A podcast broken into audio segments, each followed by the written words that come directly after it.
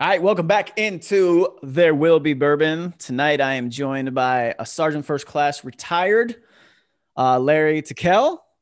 He, Hey, people. Yeah, there he is. That's the man. He's also he is also a uh, you were the founder of Junkyard Tactical. Yes, I am. All right, so he's got that going as well. But the reason we're going to talk to him is not only the Junkyard Tactical stuff, which the shirt I'm rocking right here. I have a great camera. It always gets my head. Junkyard Tactical. um, but then also discuss like over the course of this man's career, he was awarded the, Bronze Star, a, a real Bronze Star, not you know the ones for sitting in the talk at a command level. And That uh, that's when when I got that. yeah, and then he was also awarded the Soldier's Medal, which, if you don't know what the Soldier's Medal is, obviously we'll get into that, but it is awarded for acts of heroism. So it's a real live hero we got here, folks. Um, before we do that, though, however, tonight the bourbon I will be imbibing with is a classic. You know, nothing special, but it, it, it's solid. It's it's it's a good solid go to. It's it's Michter's the uh their small batch bourbon. They have a few bottles out there, but this is the bourbon. I like it. Um, like I said, nothing crazy, nothing special, but it tastes good and it's going to fuel the discussion that me and Mr. Junkyard Tactical are about to embark upon. Sir, you ready to get this thing going? I'm ready. All right. So, no shit. Oh, There let, me, you are. let, me, crack my grumpy. Oh, yeah. Here we go. We got what do you got here? It's Rumpy. yeah, rumpy. I know everybody's gonna be laughing, but it's uh pumpkin barrel aged pumpkin ale. Spooky season beer. Halloween. Yeah, so so uh Brink and uh Joe Kent, they'll really like that. They're into the pumpkin ales and the uh well, Joe is definitely into pumpkin spice It has a season. really it has a really cool It is. can. It looks like uh some Nightmare Before Christmas type thing. What's that dude's name? uh Tim Tim taste it out. Yeah, let's see how that's going. It smells good.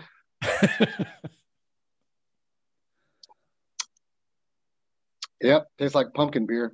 there you go. Pumpkin beer. So he's got the pumpkin beer. I've got the bourbon. Um, maybe I'll try and make a pumpkin bourbon one of these days in my uh, future bourbon making years that have not yet come to fruition, but they're coming. So, so let's start with where you're from. Where where were you born? Are you are you from Texas? Were you born there? Yeah, I'm from Galveston. Galveston. Okay. So how was that? How was that growing up? I was there for like maybe two or three years. My dad was in Vietnam and he came back from Vietnam. Uh, he met my mom in Texas City and then we lived there for a little while. Then we went to California. Okay. He was in the army base there. And then he got out of the army and got a job at Brown and Root. Oh yeah, I know it well. Back before it was Kellogg Brown and Root, was Brown and Root, which I actually worked for him for a little before I joined the army. Um, but my dad traveled all over Texas, and we wound up in Waco when I was about ten or eleven. And I've lived in Waco all my life until like I joined the army in '95. Okay. What made you join the army? Well, in 1993, the Mogadishu happened. Yeah. You know that that set that set some wheels in motion in my brain. Um, but I was old, you know. I wasn't that. And I didn't join the army until I was 25. Okay. You know, Yeah. So you were you were actually mature and grown up and easy to probably train in basic training. I wasn't mature or grown up. okay. I was in a punk rock band called the Casket Kids. The Casket Kids, punk rock. All right. Hey, we got to introduce you to Brink's band. I don't know if you know about them yet, but so the Casket Kids, how was that going? Was this like a serious endeavor, or was this just you guys messing around and breaking instruments? No, it was uh we, we were a Misfits cover band. Okay. Uh the 80, 87, 87 to 90. Wow. All right. And uh we played like college shows here in Waco and Baylor. And Yeah. robbed people of their kegs and showed up and played. We had like 13 original songs that we played, plus a couple of Misfits songs, you know. That's cool. Did you guys ever And record then- anything? Or You know, then I, I got into theater okay. and I joined this band called Corn Pone. Were you guys a? Oh wait, that's way too early. So Corn Pone. Corn Pone. Okay. Southern southern dessert dish made of uh, cornbread and buttermilk. and Sugar. anyway, so the, Was this the music was this also a punk band or what? Yes, it was Was Southern. Fried Southern Fried Death Rock. Southern Fried Death Rock was that an actual genre back in th- those days? We created our own genre. Southern Fried Death Rock. Yeah. and I played a I played a scarecrow named Cornelius the Scarecrow, who was like I wasn't the singer of this band. I was a singer of Casket Kids, but I was like the mascot, background singer. And we had theatrics. We had we created like it was kind of like Gwar. If you know what Gwar Yeah, I, is. I am familiar. Not much familiar with their music, just familiar with their uh, style. not Gwar these days because they suck now, but before Oderus Urungus died, you know, back in the day, back in the nineties, um, they were very gory and Yeah. just nasty, sexual, drug and fueled, stupid people. Um, but we had a thing where we had this Latrucia, the Mexican witch. She created Cornelius the Scarecrow to kill this punk band that was playing in the gin the gin silo because they had electricity and they were stealing it and they were too loud and they were pissing her off. So she brought the scarecrow to life in this cornfield in Waco, Texas, right? But she didn't know that uh, this badass motherfucker, he was a a serial killer. Try, he was tracking a, a serial killer down, right? And then you know he slipped up and the serial killer killed him and put him inside the scarecrow to hide his body.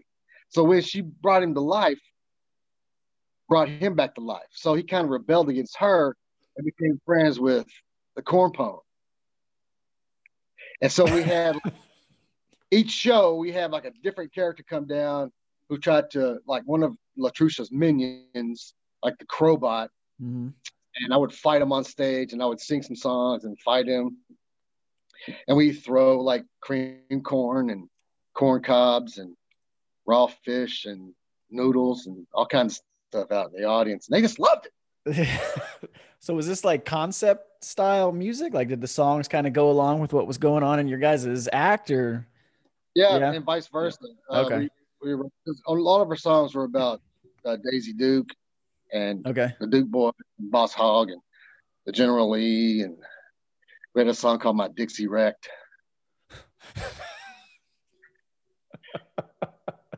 Southern hardcore or southern southern southern fried death rock. Yeah, and Is there know, any recordings of this stuff out there? This is like pre Yeah, we have Okay. we have like two seven inches and a demo tape. You guys got to get that stuff online, man. That's been online for like almost thirty years. I was gonna say, you know, this is this was pre uh pre Apple Music and SoundCloud and SoundClick and all these crazy little sites and all. yeah, so they got- yeah, I- there's, some stuff on YouTube right now that you know corn pone, but not casket kids. okay, no casket kids. Oh, you guys got to get the band back together one day or what? What's that little reunion tour? Yeah. Hey, I've been talking about um, doing a collaboration corn pone casket kids thing since we're all back together and I'm not in the military anymore. Uh, doing something because my friend Judd, my friend Judd played guitar for the Casket Kids. Me and him have been best friends Mhm. for the last forty years. Oh damn. Um, we grew, kind of grew up together and here in Waco. And Okay. then my, all my other friends live in Austin, and they're all in bands, like real bands. Yeah, I was gonna say Austin's a huge music town, so kind of like Nashville South, West. Exactly. Yeah. They lost a Oh. lot of money. The South, the COVID destroyed South by Southwest. Oh, really? Well, I mean, that doesn't surprise me. Could- You know, at least just out here, what I observe, COVID's not exactly being kind anywhere. But yeah, I was curious with that. How's that? How's that gone for you guys where you're at in Texas? What's that been like? Well, I haven't really noticed any change, really, Yeah. except for I- I have to wear a mask when I go in the store and I take it right off as soon as I get done. Yeah. Is that really what? Is that mainly what's like? Nothing's really shut down, or has it just been, hey, wear a mask and Yeah, nothing's really shut down. I mean, the bars were shut down for a while, and the restaurants were shut down for a little while, but they, you know, they're all opened up. Everything's open right now. yeah, it's You it's just gotta wear a mask.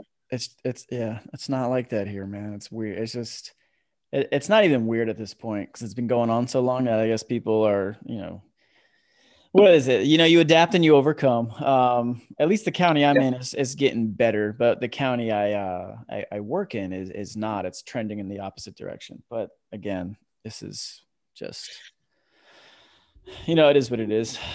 I, I already, I've already uh, theorized that if something happens next week that I don't think will happen, then magically we will all be back to normal very quickly, just in time for the Thanksgiving holiday season. But we'll see. Yeah. Um, okay, so you joined the army in 1995. Um, I did. I went, to, I went, to, Missouri for my basic training. Okay, Fort Leonard Wood. Yeah, um, and then I went to Fort Sam Houston for for your know, medic stuff. Okay. Yeah. What made you become a medic? It, eh, when, what'd you say? Why'd you become a medic? Is that so? Is that what you wanted to do, or was that you know did the recruiter sell you on that, or what? No, the recruiter because my ASVAB, he said that I could pretty much have anything I wanted. And yeah, I was gonna say you're clearly dad, smart, so that's good. I could. My my dad said, "Don't be, don't join the infantry," which was what I wanted to do. And then he said, "You know, why don't you do something that you know you when you get out of the army, you, you can have a good career?" And I was like, oh, "Well, I'll think about it." But I was really he, want to go be a badass. Yeah. Was he infantry or was he drafted? What was he? My, my dad was drafted, then okay. he enlisted. He, okay. he then he enlisted, and he was a light wheel mechanic for some okay transportation company. Cool, good deal. Okay, so you go medic. Uh, what was your training like there at Sam Houston? I've heard enough stories over the years with medic training, but I was I was curious how it was probably in the '90s before things got a little so different. It was basic training was easy for me, but AIT was fun. Yeah. It um I mean, once you get got past the whole you're in the army thing. Yeah. It's uh it was fun. The training was fun. It was very it's something I'd never done before. Um and I just I just fell in love with it. Yeah. I I I joined the army originally for like just a four year just a four years. I was just gonna do four years, get college money and go go to college. Right. Uh, and then I basic training, I mean, I swallowed it hook, line, and sinker. I think we all do in basic training. That's then, where it hits, man. I, there, there, my, and then, you know, I was married at the time, and my wife's like, "So you're going to get out in four years, right?" I was like, "Hell no! This is I'm this is this is what I want to do." You know. Yeah. And then, you know, my first duty station was Germany. Oh, I was in Tutu I, was in, I was in Tutu infantry, and I was a line medic with the armor unit they were armored armored infantry with Bradleys and woman threes and five seven sevens and all that shit. And um, I was just man, I was just in love with all of it. Being out, you know, being out in the woods and the snow and training and training and driving vehicles and shooting guns and just doing everything the infantry does, right? Yeah. Yep. And then uh, uh, Macedonia came up, mm-hmm. and 163 Armor, our sister unit, was like, "Hey, we need medics to. We don't have enough medics, but we need to. We need volunteers to go with us. And then when you come back, you don't have to go to, you know, Tutu Infantry's deployment. You can go now, in the summertime, and you'll miss, you know, the winter. So mm-hmm. I was like, hell yeah, I'll do this, and then I won't have to go in the winter. You know, so I volunteered with 163 Armor to go to, to Macedonia, and it was with the UN. We had to wear these fucking bright ass blue helmet. Hold on a second. I got. Yeah, no worries. We're talking with Sergeant First Class Retired Larry Tickell he uh, will eventually we're going to get into the stories of his uh, soldier's medal and his bronze star and uh, as he returns he is taking us through his arrival in the good old macedonian hey, hey look at this shit oh what does he got pussing out the hat this fucking thing is. oh shit you had to wear the beret he's got i thought you meant the helmet damn you had the berets and everything yeah That's we had legit. look at this that's awesome dude we had berets we had we made t-shirts that's fucking this, awesome. This has been like folded up and stored in a in my. Yeah, I was gonna say that was this was a while ago, twenty five years. oh, oh, there, there's my map. You see my map? Oh yeah, because you know if you have an army shirt of a deployment, you have to have the map on it somewhere of where you were. Yeah, I was in uniform five two, which was on the side of the mountain overlooking Serbia. Who kept like putting uh mortar tubes in place and trying Yeah. to scare us and stuff. So how long, watched how long were you in, in Macedonia? the nine month deployment. Nine months. Okay. So, I mean, I've heard so much from guys that were in Kosovo. I mean, there's still, we still do rotations in the Kosovo.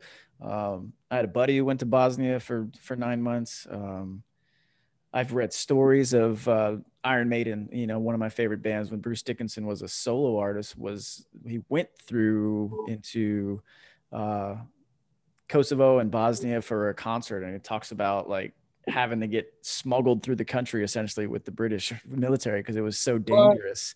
Yeah, like there's just some really crazy stories about that. And I, I think I don't think a lot of people understand because maybe it wasn't necessarily a like a like a combat war for the United States, but what was it like for you in terms of what you saw and experienced with the just th- that civil war and that conflict that was going on there? Um, we were kind of separated the two, Okay. the Muslims and the Serbians. They wanted to kill each other, Right. so we just didn't let that happen. And we just watched both groups, and we did never. I, I've never intervened in anybody until I got to Bosnia. hmm Macedonia was like a really chill deployment. I mean, I didn't live. I lived out in the in the mountain. We cooked our own food, and it was like ten guys living on the side of a mountain Yeah. with no missile site for a for a lookout. And we had that the very first uh, Blue Force tracker Yeah. Yeah. Yeah. yeah. plugger, and we would use we we trained on how to use that uh, stupid shift for a long time, and then uh, we we actually used it in the field. Mm. You know, it was great. Uh, I could see where everybody was on, on the plugger, and then uh, on the the big ass computer screen they had back then. Uh, so it was like an introduction to that, and then a lot of my skills were put to use because you know the, the medic's always the, the safety guy or the health and welfare guy or the the guy that does everything about cleanliness Oh, sanitation. field sanitation. Yeah. Yeah. Yeah. yeah. That Uh, guy. I, I was in charge of the water you know there's like 5000 gallons of water that we get every two weeks and it had to be we had to maintain the chlorine levels hmm taking showers and all that stuff. And actually had got confined space certified because you had to go inside the metal tubes Yeah. and wipe them out you know? And you couldn't do that without like a a, a rope tied to your waist Mm-hmm. and a mask.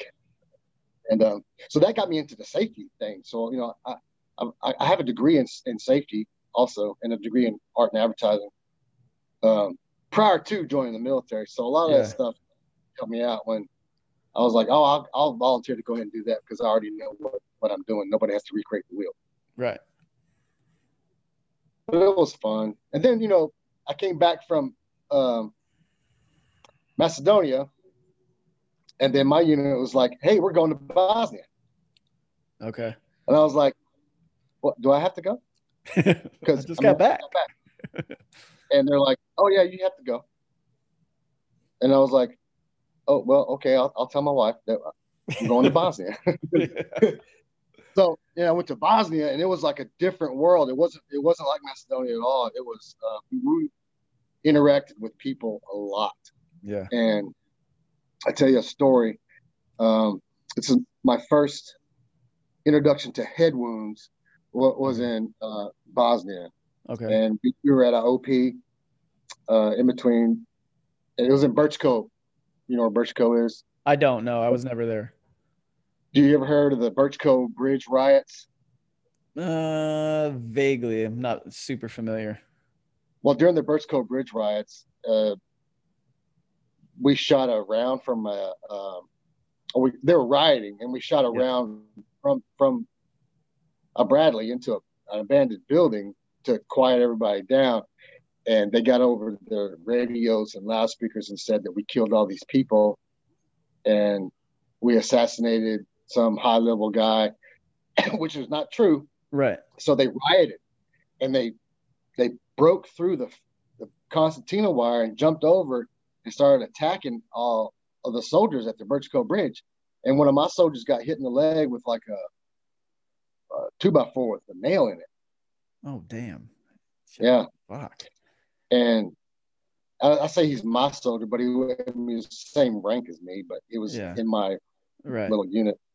Um, but I was down in an OP with this lieutenant and the interpreter and four Bradleys, and they were going to do like a figure eight. There two rallies go one way, two rallies go the other way, and they crisscross and they come Mhm. back and then they crisscross, and we do it for eight hours. And the lead, the medic and the lieutenant and the interpreter and and, and an interpreter at, at the checkpoint, and we're checking vehicles and stuff. Um, I see this guy running down the road. He's run- on the Serbian side. He's running towards us. He's running for his life. I see like, I see ten or fifteen people chasing him. You know, and the closer they get, I notice that they have pitchforks and axes and two by fours and big old tree branches and and they're trying to kill this guy. Mhm. The closer he gets, I see blood running down his face and his shirt's all bloody. And I, I'm like, I'm like, damn, sir, this guy's this guy's fucked up. We can have to do something. I told the interpreter, I said, hey, get out, tell that guy to come over here, and so I can treat him, and we'll and we'll save him. So the interpreter's yelling at him. The guy runs over here. He's got slash marks all over his neck where they tried to slit his throat. Uh, his head's all bashed in. He's got bruises all over his face, and he's got a piece of fucking brick stuck in the back of his skull, shit. like the corner, like they smashed. Yeah. They tried to smash his head in, and it broke off. and this and he dude's got up just and running. away. Yeah, and then he was drunk as fuck too. Well, that's yeah. That's probably why he's conscious.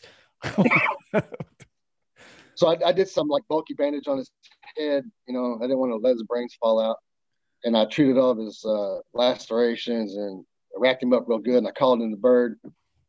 I called I called the commander that I wanted to call in a bird, and the commander said no because it's a civilian. And did we did did we injure the person? And I'm like, no, the Serbians did. He goes, well, you need to contact the mayor of the mayor's of this Muslim village Yeah. Oh, okay. and get them to go take him to the hospital. And I was like, well, fuck, I don't know if they even got one. I don't. So I told the interpreter run over to the Muslim village, get somebody, get this guy out, and they they did. And but before that happened, this is where this is the funny part. So I'm treating the guy right, and I'm intense. I, all these people are starting to gather around me with the axes and the pitchforks and shit, and I'm like, tell these motherfuckers get back. I'm gonna, I'm gonna bust a cap in them. I'm gonna shoot them. Let them know I'm going to shoot them. I will shoot them in the fucking face. Tell them exactly how I said that. And so they didn't move, you know. So I, I pulled my nine mil out and I and I racked it. And then they started to move back and stuff. And I thought, I said, okay. So now they know I mean business. So Mhm. I put the safety back on my weapon. I put it back in my holster, and they started to spread out. Like I, I thought I had done something right, but the Bradleys were coming back. they could hear the Bradleys come back. So anyway, it all worked out. They all dispersed, and the guy went into the hospital. so, what? Why were they chasing that dude? Did you ever find out why? He- So the interpreter said that he had gone down to the Serbian village and got drunk on Dothraki and started talking shit. And so they got into a fight, and then they tried to kill him, and he ran. Oh, okay. So to be clear, Dothraki, not the Thraki, like the Game of Thrones. No, it's the drink. Yeah, I It's know. Potato. yeah. So okay, so that was, and that was all within what, like your first two years of being in the army, or what? Yeah. That's crazy. Yeah. So that's that's yeah. Most people didn't get that experience, man. That's pretty awesome that you were able to kind of get that so so young in your career, even though you were a little older than the average soldier. So I'm Yeah, sure I that was got my- probably exciting for you. I got my first Arcom that day. Did you? there you go. So that was for treating that guy. Yeah. Nice, man. That's awesome. So that's okay. So, so, so throughout your time there in Bosnia, did you did you understand what the hell was going on, or were you just more kind of concerned with your personal mission and your unit's mission, or were you trying to actively kind of figure out like what the hell's going on here? Because if No, you keep it, I, I had a pretty good understanding of what was going on, like on the first day. yeah. I mean, you got to go through all this training, just like when we went to Iraq. We went through six months of prep to even Right. be certified to, to go to Iraq, like NTC and JRTC Yeah. and all that stuff, um, which is very detailed in, in in the mission and taking everybody's mistakes and putting them into into play, Mhm. learning from their mistakes. And it was the same way in, in Bosnia too. They had all this. We we trained for IEDs, um, because that was one of our missions. We we would do foot patrols with uh, interpreters and and people that like from the former armies. They weren't like carrying weapons or anything, but they were there saying, "Hey, you know, back in the day, they planted bombs over in this area." Right. We were we were looking for minefields Yeah. And explosives hidden in doorways and shit like that. We found we found a few, and you know I walked through a minefield, and we didn't know it was a minefield. And uh, the platoon sergeant was like, "Hey, we're walking through a minefield." I'm like, "You just what the fuck? Yeah. How do Right. How'd you not know this?" I'm, I'm a PFC, right? So I'm just like, the, the platoon sergeant's supposed to know what the fuck he's doing. Mm. So if the platoon sergeant said do something, you do it because you just automatically assume that motherfucker is straight. Right. But after that day, it was like maybe platoon sergeants don't know exactly what the fuck they're talking about. it was like in the fucking movies, you know. You had to, we backed out on our footprints yeah. and went and went another way. And then we're then when we backed out, we saw that it was it was tagged off. So you guys, so you guys, so it was tagged, and you guys just missed the tag. And, and Exactly. Yeah. I mean, I didn't know it was because you know when they put the white tape around the area, it kind of just blows in the wind. right. So you didn't like know what it was. Yeah. And there's so Right. much trash in Bosnia blowing around, you really couldn't see it, but you- you're supposed to know that it's there Yeah. because it's plotted on the fucking map. Right. And young PFC medics don't get to look at the platoon sergeants and the squad leaders. you know, yeah. they're just like, "Hey, So that's you're, you're a interesting, medic, man. right? You're going with us? Okay, Roger." So you mentioned you you mentioned IEDs. So was that did you did you know what an IED was before you went there, or is that something Yeah. you learned? Yeah. Because Yeah. I remember not I didn't learn what the hell they were until really the insurgency kicked off in Iraq in 2003. So I was just curious when you guys learned that terminology and whatnot. It wasn't like I just assumed that everybody knew Yeah. because improvised explosive device. right. Now that's what we called them. We didn't call them IEDs. Yeah. We call them booby traps. Right. Right. That's true. Okay. Yeah. You know, all right. You make sense. booby traps, landmines, and, and shit like that. We're we call them, but they when the technical term for them was improvised explosive device because Yeah. they set them in doorways. You know, when we go in and check a, a, a building, you know, they usually have the, the the bomb facing downward, Yeah. and so we had we had EOD with dogs and all kinds of shit. I got pictures of all that shit. But anyway, you know, it it was a it was a good deployment. I got to learn about camaraderie, uh, Yeah. living in the living in the tent cities. Mhm. Uh, I got a cool story about this Bosnia too because I got in trouble big time. Um, we like trouble around here. Go for it. I uh, I was one of those guys that was like questioning why we're doing what we're doing. Hmm. So you were a millennial before the millennials. Well, I, I questioned it. I questioned it with the, with a tactical mind because Right. Yeah. um, because after that, you know, walking through that landmine with police Yeah. I didn't, you know, I didn't trust our majors or, or colonels either, you know, because who the fuck, they're just the same as me. They've never been here before. They don't know shit. Right. And um, so anyway, this is funny. So we had these tents, right? And you know, morale's a big thing. Yep. And when you're living in a tent city, you, you, you're ten or eleven guys that's in that tent. They form you form like a gang. Yep. Right. So we had we were the strongest domino team. You know, nobody could beat us. We had two guys that were like legends of dominoes. And Kapeku, you couldn't. Yeah, that was our thing because I had a whole unit of Puerto Ricans with me, and that's what we Yeah, played. so we had we had a, the Puerto Rican guy and we had Yeah. the Southern black guy in there, and they were they taught me how to play domino. They taught me how to play bones. Yep. So I had to uphold, you know, the reputation. Right.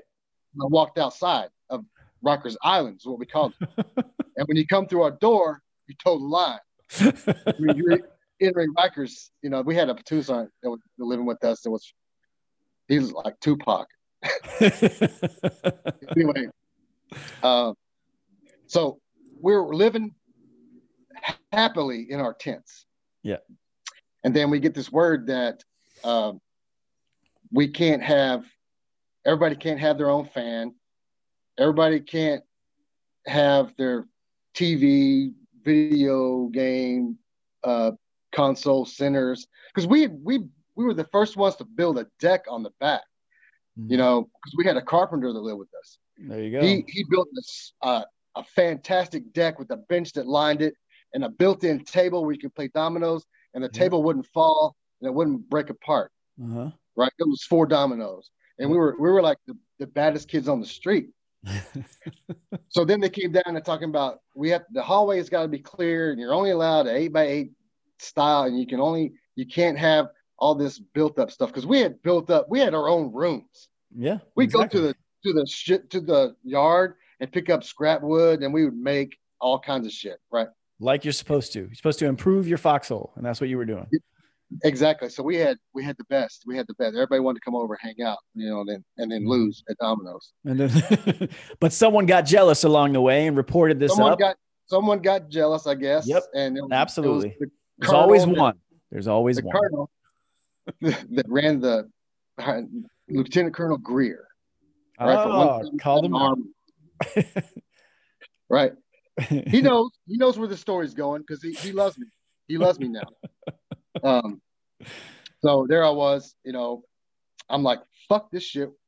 I'm gonna write to Stars and Stripes. Oh, damn. This is not good. You know, we want to live like we want to live. We want to have morale and all this stuff. So I wrote Stars and Stripes and I said, I'll use the quotation marks that they, you know, don't understand how we live camaraderie and we we we want to, you know, basically improve our surroundings so we can live like we're at home. Because Right. we we were off for eight hour foot patrols, Mm, we would come back to something that we want to stay in. exactly. You know, and these they are living in their CHUs. They're living in Mhm. connexes with air conditioners and fucking beds with mattress springs. Right? And I was like, fuck y'all. That's bullshit. You can't be having an air conditioner in your own fucking room with a bed, an actual bed with mattress springs, and tell me how to live. And I'm sleeping on the fucking cot.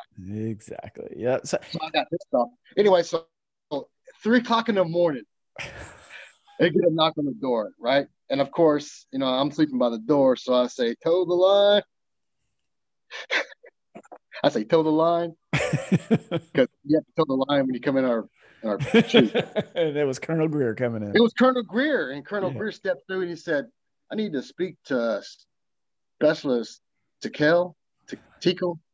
And I was like, Hey, that's that's that's me. Who's who are you? He goes, I'm Lieutenant Colonel Greer. I'm Tiger Six. I need you to follow me. And I was like, Tiger Six. so I'm I, I don't Tiger Six, holy shit, Tiger Six, he's the commander of the base, Mm-hmm. right? So fucking mayor I can't find I can't, I can't find my glasses, and I'm I'll grab the first pair of glasses that I have, and they're they're the BCG sunglasses. Yes. Right, yeah. it's three o'clock- it's three o'clock in the Three morning. o'clock in the morning. So I put I put them on, and I follow C- Colonel Greer outside, and the commander's there. And I'm like, "Good morning, sir. How how you doing?" He goes, "Keep walking." I was like, "Oh, what the fuck's going on?" I thought maybe somebody died. You know, I was like, yeah.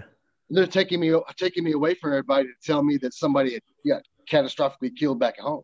right. You know, and so I have my gla- I have my sunglasses on, and I'm following Colonel Greer, and he, he looks around, he looks back at me, and goes, "Take this radio," and I and I took the radio. He goes, "You're you're Tiger Six now," and I said, um, "Okay, sir." Ask Tiger Six. I want to know what the hell's going on.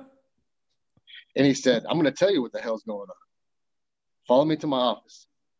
So follow him to his office. And he goes, Why do you why do you have those sunglasses on? And I'm like, Well, sir, they're not sunglasses.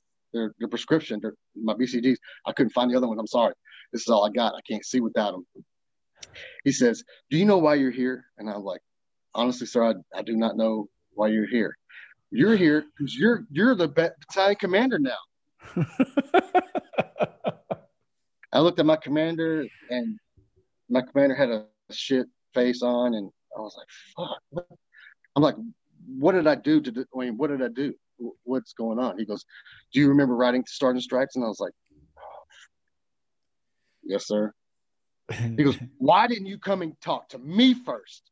And then I would explain to you that we have to obey fire codes. We have to do, I'm, I'm stressed out. I have to do all this shit. And then you come along and write this note, and then everybody's getting all. And then I was like, well, I didn't want anything for myself. I just wanted to make sure that y'all understood that we were living right. and we, we, we, we, came back from our eight to 12 hour foot patrols and we relaxed. He goes, I understand that more than you know, but still, I mean, from now on, you're, you're going to be Tiger six and you're going to make all the decisions. You're going to live in my CHU. What my air conditioner is broken, by the way, so you're not going to have an air conditioner. and I gave my bed up to a lieutenant, so you're going to have to sleep on a cot. And I was like, well, you know, I did. I don't want to change nothing because then I'm not trying to ask for favoritism or anything like that. And some more shit was said. I can't remember, but it all boiled down to he's like, okay, then this is what's going to happen. You're going to be my medic from now on. Mm-hmm. You're going to go on every patrol that I go on. You're going to go meet with all these people that I go meet with, and then you're going to be my medic. So if anything happens, you better have your shit wired tight because I'm going to be looking at you. And I was like, yeah. Roger, sir. He goes, I said, when do I start? He goes, tomorrow morning, zero six. And I was like, oh, that's like in two hours. so I mean, I got up, I got up and, and and I did it. And he had this Humvee that was tricked out with this um, built-in um, cooler with full of ice. He had snacks and sodas, and he had he the did. hottest interpreter that you could ever imagine. Of course, he did. I'm talking about Morticia Addams hot. Morticia Addams. That's a random reference. Oh my gosh, she looked just like you know, like a healthy, well-rounded Morticia Addams, and I got to sit by her all the time. Good for you. And all my buddies jealous because I hung out with her at the gym. She loved me. We hung out together all the time. I mean, I was married and she was married, but we still we were friends and everybody was yeah. jealous. Everybody thought I was doing something, but I wasn't. But anyway, I got to hang out with her and I was like, hey, hey and I'm going to the gym with big boobs, you know. Um, but I learned I learned a valuable lesson there because uh, I was supposed to go to the E5 board uh, there. It was supposed to be really easy. I was supposed to just you know walk in and go, hey, you know I'm special you know specialist promotable skill and I'm here to get my E5. And it didn't work out that way because the sergeant major, you know, the colonel's counterpart, uh, he came up to me one day. He goes, "So I hear you're uh, going to go to the E5 board." And I, you know, I went straight to parade rest and I said, "Yes, sergeant major." It, it's happening in like 15 days. He goes, no, it's not. I was like, okay, Sergeant Major, Roger. I went and told my first sergeant, and my first sergeant was like, yeah, I was going to bring that up to you. And, uh, you know, lighter than he did, but yeah, it's, it's a no-go. It's a no-go. All because of that letter. And I was like, yeah, fuck. I did something yeah, very similar. Learn, learn from mistakes, you know. Yeah, I did something similar once in. uh We were drill sergeants at Fort Knox when they were shutting that down in 2011, and we were living in barracks that were basically condemned. And uh, this was when Twitter was fairly a new thing, and I tweeted at the U.S. Army, the big U.S. Army page at the time of like all of our barracks conditions, a video, all this uh-huh. stuff about our command sergeant major, who nobody, he just, he was not a very well liked guy. And uh, so we were at Fort Knox. We were in these, you know, barracks that were set to be, you know, knocked down during the whole base reconstruction and closure BRAC plan back in 2011. And uh, he was living at the post hotel on base. Oh, and so yeah, it was it was funny because I just tweeted it out. It was like a little fire and forget message, like, ha, it's funny, look at that. And then literally the next day I had a I had the the regional support two star sergeant major, command sergeant major come down, the post command sergeant major, and another command sergeant major. I can't remember who he was. He came down, the three of us, or the three of them, grabbed me, grabbed my sergeant major, and grabbed my first sergeant, and had us all in there and, and had him explain why he's living in a hotel when his soldiers are living in these barracks. And the problem was it was kind of like what you did. Like it was it was the idea was to just make things better for everyone, but it kind of backfired in a way that Yeah. yeah, he moved out and moved into the basement of our barracks, but it turned into a huge uh, basically GI party where we all everybody, people that I didn't even want involved, you know, I was just yeah. we all had to clean everything. Like literally if I- that if whole I'd have been with weekend. you- if I'd have been with you and been your friend, I would have said, "Hey, you know, back in '97, I did the same thing, dude. You don't want to do it. Don't You do don't it. want to do it. You're right. Don't do it. You're just gonna fuck yourself up." this is the Twitter version of of that that letter to. So you should go back into the Stars and Stripes archives and see if that letter's somewhere, or see if that episode or that issue of the Stars and Stripes is in their their online archive, and see if you can pull Dude, it. I got the actual paper somewhere. I saved everything from my military career. That's awesome, man. All right, so there you go. Okay, so you got that, you did that, you got to be Tiger Six. Now you're back. Uh, let's fast forward on to Iraq. yeah. So is Iraq when you when you were awarded the Soldiers Medal? Yep. So Okay. I mean, I'll, I'll start at uh, 2003. 'cause 2003 was like the wild fucking wild west. You Yes, know, it was. We shooting. every- Everybody was getting killed. Yeah. We were killing motherfuckers. I lost my best friend.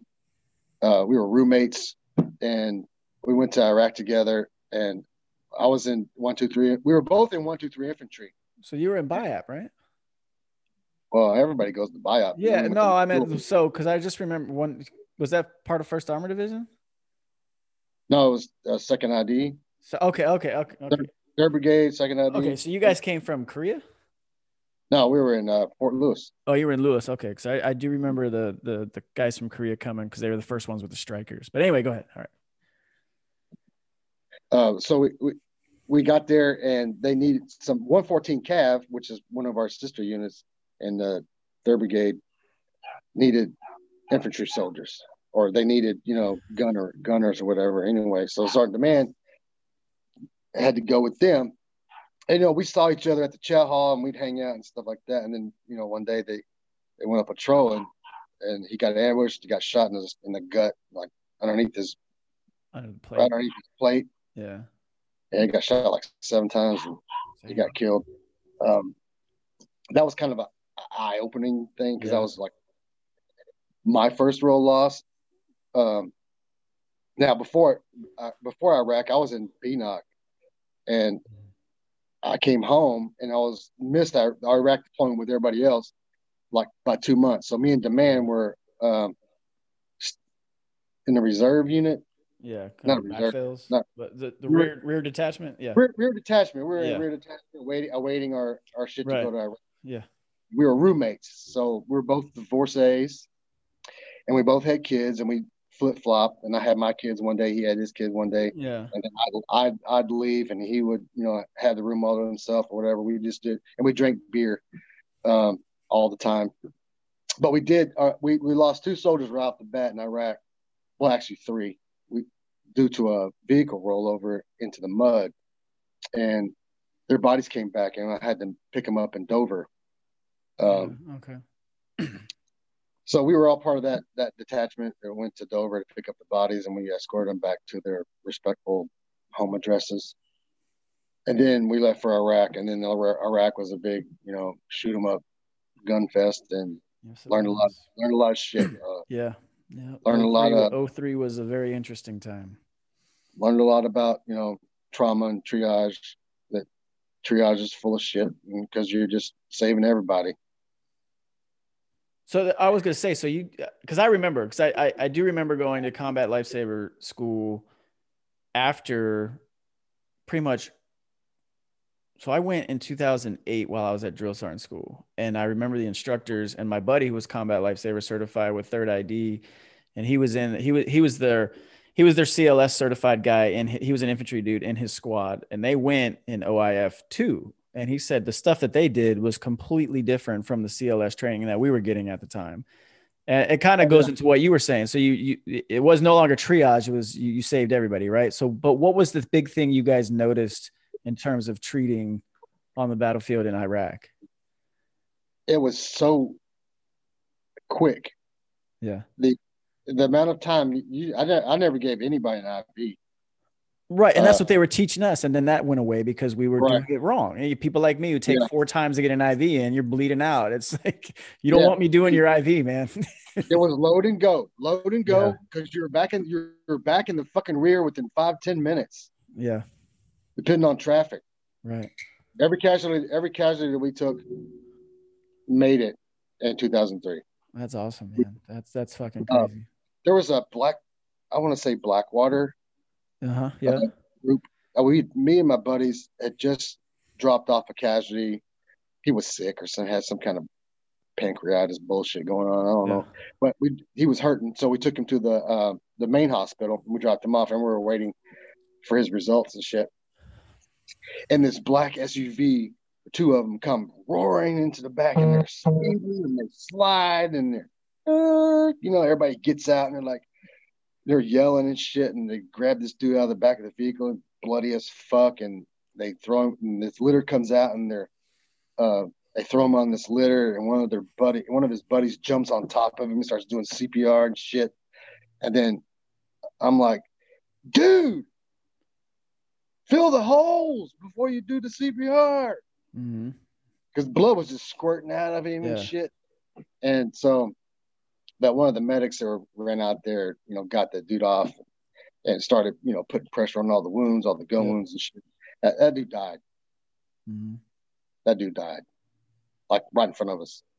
Um, but and then the the Blackwater dudes were acting all like, "You fucking you didn't fucking that, fucking you can't save my fucking friend." Blah blah blah. I'm like, I don't want to, you know, I don't want to say nothing, but you're doing CPR on your buddy, and you probably squeezed out all the fucking blood he had left. Yeah. So why you want to talk shit about people that actually were doing what they're supposed to be doing? Anyway, so we kind of just left that one yeah. back to the went back to the our cop blick. That's where I was. Yeah, but that, no, that's true though because I don't think I think so much came out of the first three to four years in Iraq that just really influenced not only CLS training because we're not supposed to be as proficient as you guys who are actual medics. We're just supposed to be, you know, the the buffer until you get there, essentially, right? You know what I mean? Like we're supposed to do the yeah. basic shit until guys like yourself show up who know what they're doing. And I just know how yeah. much those tactics changed over a few years in Iraq. Yeah, there's a big controversy about tourniquets being yeah. used. Yeah. Um, but kind of kind of find out that I mean I can put a tourniquet and they they still have that arm.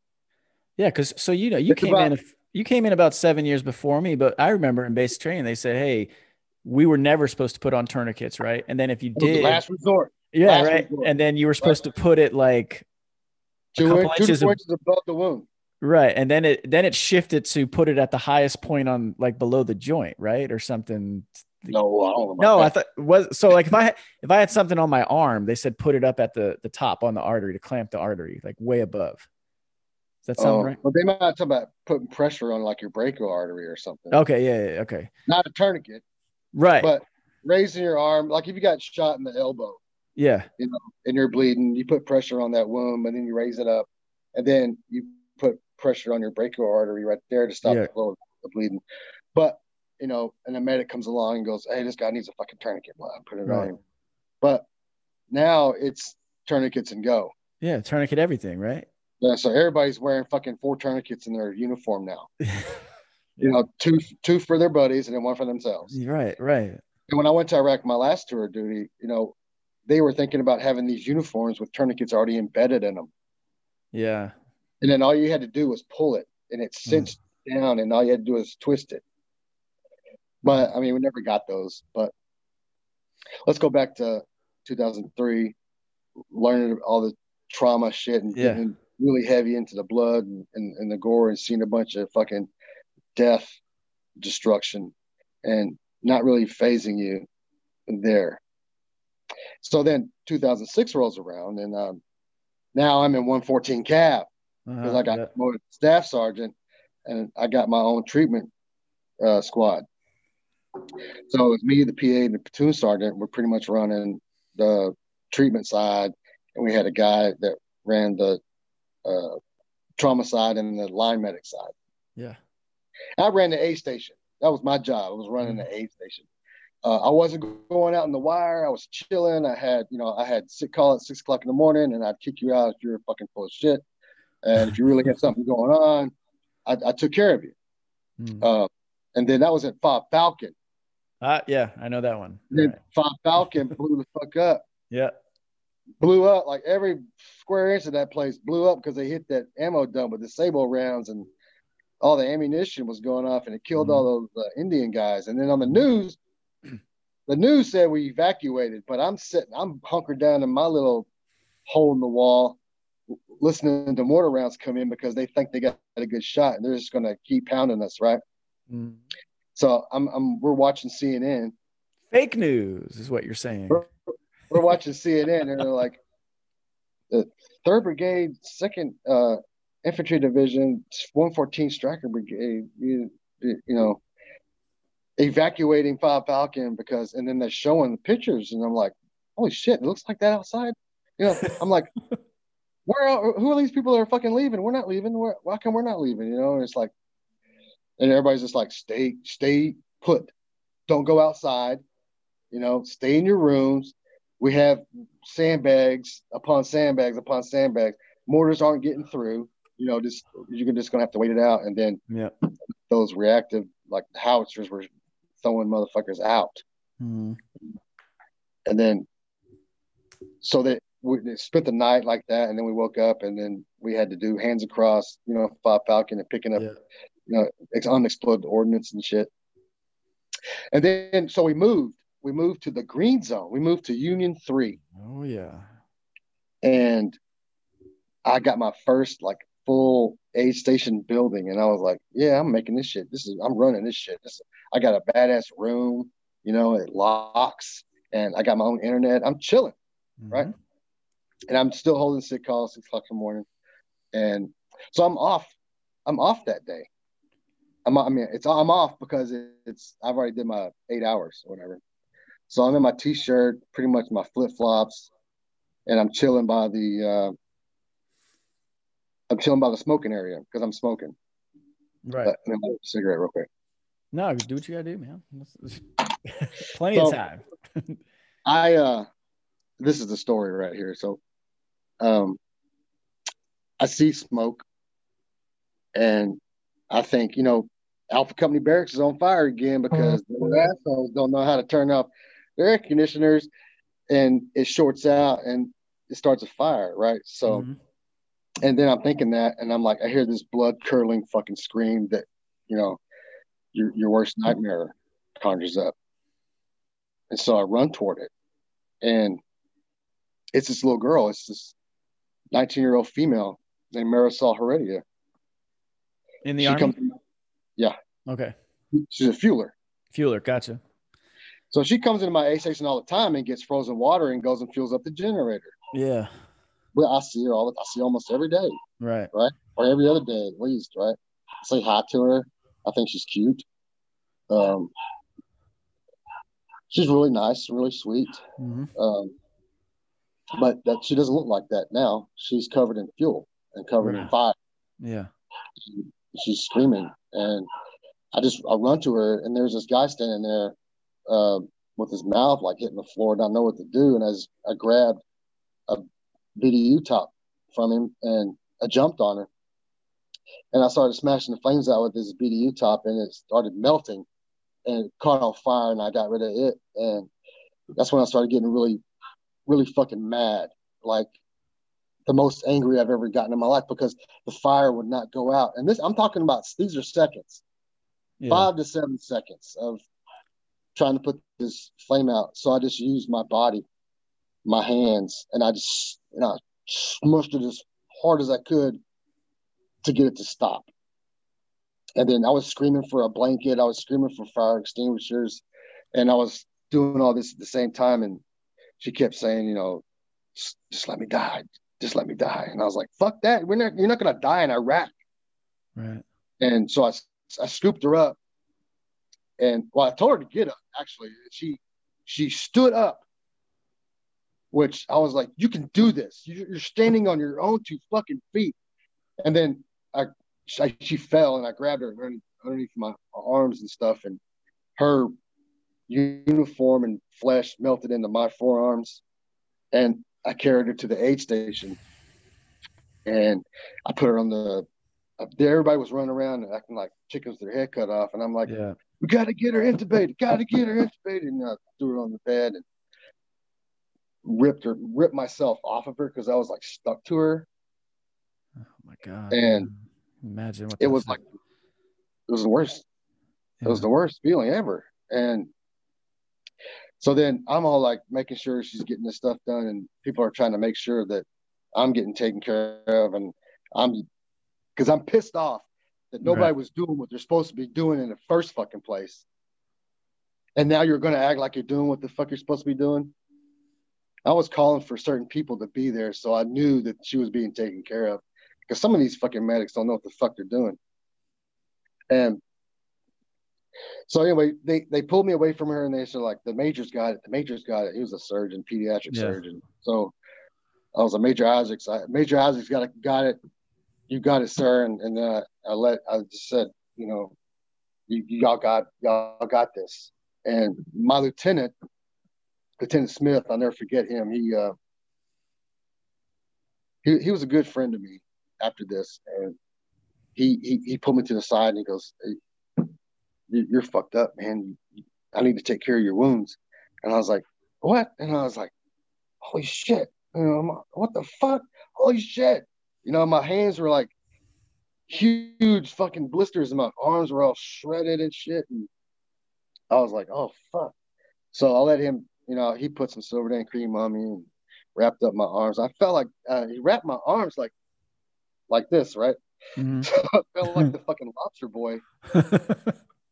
And um, anyway, so the commander, you know, the commander and the sergeant major and everybody showed up and everyone wanted to know. And I was telling the story and that's, I was crying. I couldn't stop crying.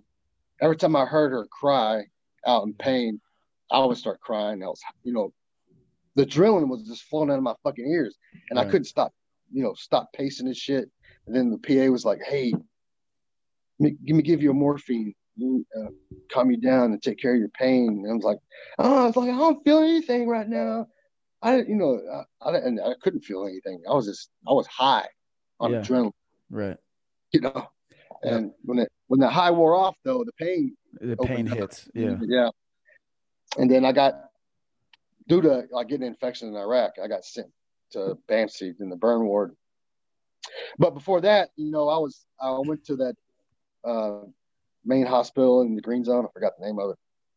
And I got debrided or debrided, whatever you want to say it. Anyway, they took the scrub brush and they scrubbed all the wounds with this green scrubby pad thing. Yeah. And it, they gave me, uh, they gave me ketamine. it's a hell of a drug, ketamine. Well, I hope so. If they're gonna fucking scrape you. Yeah, it's a it's a dissociative drug. So um, I was kind of sitting like, see where that light is? That's where Yep. my where my soul was. So I was looking down. I was looking down, but I was talking through my mouth. But I was looking down at me, going, "God damn, I bet that shit hurts." you know. And then this fly landed on my shoulder, and you would thought it was a buzzard. I was like, I was like, God damn, who let that bird in here? You know. They're like, it's just a fly. It's the fly. And so they're trying to get the fly, and I was, was like, uh, and the first time was smiling at me, and his eyeballs were moving weird. And I gave him a little, you know, little kiss. Um, and then I went to, then me and her, we went to, you know, BAMC together. Oh, really? Yeah. So, okay, let me back up. Okay. Um, this obviously is what leads to you being awarded the Soldier's Medal. Uh, but did you guys ever figure out what, how that accident happened? Like what caused that to her? Yes. So originally it was thought that a mortar round hit it and blew up. Like the But- fuel line or something? Or No, the generator itself. oh, the generator. Okay. Yeah. So the generator blew up. Oh fuck! And it dumped all the fuel that she was putting into the generator oh, on her. Damn, that's just the most and random. It ignited fucking... everything. It ignited damn. everything, and then because there was a wall of fire that I walked yeah. into when I saw her come out of the wall of fire like Jason versus Freddy, you know. Holy fuck, man. And he comes out of the cornfield and is on fire. That's what yeah. she looked like. That's fucking nuts. And where were where were we? Well, I, I was asking what was the cause of the accident. Oh, so she so somebody said something about a static discharge plate wasn't on wasn't turned on or off or something like that. And she wasn't wearing no Nomex. She was wearing a regular uniform and no glove um, and no eye protection. Which is not hard to believe because we always look for shortcuts, right? I mean, she'd yeah. probably done it. She'd probably done it multiple times with no issues, and this is the one time where. Yep. Yeah. Yep. Because uh, and this is the next question I wanted to have because my, my girl actually brought it up while we were reading your your citation for this or the memo for the soldiers medal is, um, as she read through it, she's like, I wonder what he must have thought when you when he saw it. So what do you recall anything? Like, did you second guess anything? Did you just immediately run towards it because you were frustrated with no one around her doing anything, or did you just it was just instinct? I ran it was I ran toward her because I heard her scream. So right. you know okay. somebody's in trouble if you hear that. So I just that I didn't even think about it. I just yeah. yeah. You know, oh somebody's screaming and I run toward it. Then you ran into this wall of fire you're like, holy fuck, you know, hell's on hell's here, and you you're thinking like, what the fuck's going on? And then she comes out, and that's who's been screaming, you know. And I'm I'm about 15, 20 feet from her, oh, so I'm as yeah. I'm running towards her, I'm yelling at her, get on the ground, roll, roll, roll. But it was right. cement, it was concrete. So it's not gonna do shit. Yeah. It didn't do shit, it didn't do shit. and so that's why I had to just I grabbed that BDU top. Yeah. And it melted, and then I started smashing flames out of my bare hands. So, uh, so you guys, you said you went to this burn unit together. Um, how is she now? She she passed away. She passed away. She passed away uh, three months after. Three months after. So you know, I mean, man, this fucking reminds me so much of what you guys are working on with the Sergeant Cashe thing with the Medal of Honor, right? Doesn't it? It sounds very familiar in that he kept returning to get, you know, to look after soldiers and to pull them from that burning vehicle. And he ended up dying a few weeks after that incident from the burns. Yeah. That's just amazing, man. Like I, I, I feel so bad for her and her family. But what you did, man, is I mean, you at least bought her more time. You know what I mean? Her family. I was I was in the I was in the burn ward I wasn't on the same floor as her, but her family found out that I was there and they came and said thank you to me. It's fucking amazing, man. That's amazing. I, I mean, I, I wish the story had a better ending, but it's it's an amazing act that you did, and um, especially, I mean, obviously, I don't think you care whether I don't I don't know if you do care or not that you were, you know, cited for what you did, but I think that's what you did. Honestly, embodies everything that you're taught from day one in basic training. Like, yep. like that's what that was. That was selfless service. That was honor. That was duty. That was all the, the army values that we, we are get, you know, taught to us from day one. But that's what you did. And man, you did, you did the best thing in that moment for her and it, it bought her extra time. And I hope she went peacefully, but man, that's an amazing thing that you did. And people don't understand that there's acts like yours that have gone unnoticed or unheard of for so long from this, you know, th- this war that you know maybe Iraq it doesn't continue, but obviously this stuff's still going on in Afghanistan and throughout certain parts of the Middle East. But your story is something that's fucking amazing, man. And if I didn't know or come across you from Twitter and our silly little goon shit that we do once a week, I wouldn't know this story. And I'm I'm I'm in the military with you. You know what I mean? So I wish there was better ways of sharing stories like this, even with us and not just you know the public at a whole yes i think they should know but i think more so man the fucking medics should know who the fuck you are and what you did like because this is what one day unfortunately they may be called to do yeah exactly and i don't i don't expect a great reaction from you man i mean i know it, it's hard to hear people talk about you but i think it's it, like i said man i just want to reiterate that it's it's it's a story that people can learn a lot from in terms of putting an action to an actual value that we teach, which in my opinion, it, it's the, the definition of selfless service. That's what that was. Nothing in you said or had nothing required. Well, nothing would have said, Hey, you know what? Let me just put my entire life and my family at risk to go save someone else. But that's what you did. And most people don't. And you describe there's people running around with their heads cut off, not knowing what to do, but you acted. And that was, you know, that uh, it's, it's, it's great that you had that in you to do because a lot of people don't, man. Soldiers are not, they just don't. Yeah, I didn't. I, when I think about it, I, I think I didn't think about my family. Right. You don't have time. I didn't think, of, I didn't think about what's going to happen to me if I if I acted. I didn't think about none of that bullshit because you don't have time to fucking think about that stupid shit. You just got to do it. You know. Yeah. And but what what um the the good things that came out of, um, about this. Um, like I told my story in depth to Bert Marquardt, who's a Fox News uh, reporter, mm-hmm. and he he put it in print, so it's on one of his op-ed prints. Uh, but see, he went he took it a step further, and he he found out that her home Arnold Schwarzenegger in her hometown. I forgot it's in the story, but I don't, I don't know the name. From California. Yeah, she she got a post office named after her and a street, and they had what was her name? Uh, Marisol Heredia. Marisol Heredia. Okay. Yeah, and uh, so that was good, and then with my PTSD from that incident, uh, being I was extremely afraid of fire, and I didn't want to cook out. You know, charcoals made me think about you know that, and fire made me think about that, and then I didn't smoke for a while because fire made me think about that, and then you know I got tired of being fearful of fire because you know if somebody was to burst into fucking flames, I would jump on them in a heartbeat, mm-hmm. and I don't want to do it.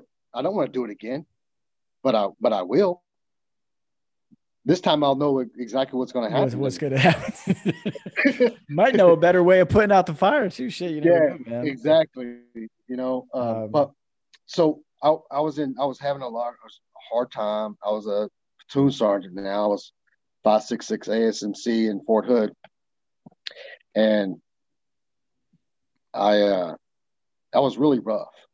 Yeah. I was, I was really rough, and I didn't, I didn't accept a bunch of bullshit and I fired a bunch of uh, NCOs for being too fat, and nobody Good. liked me. And always would say, "I ain't here to be fucking liked. I ain't your goddamn friend.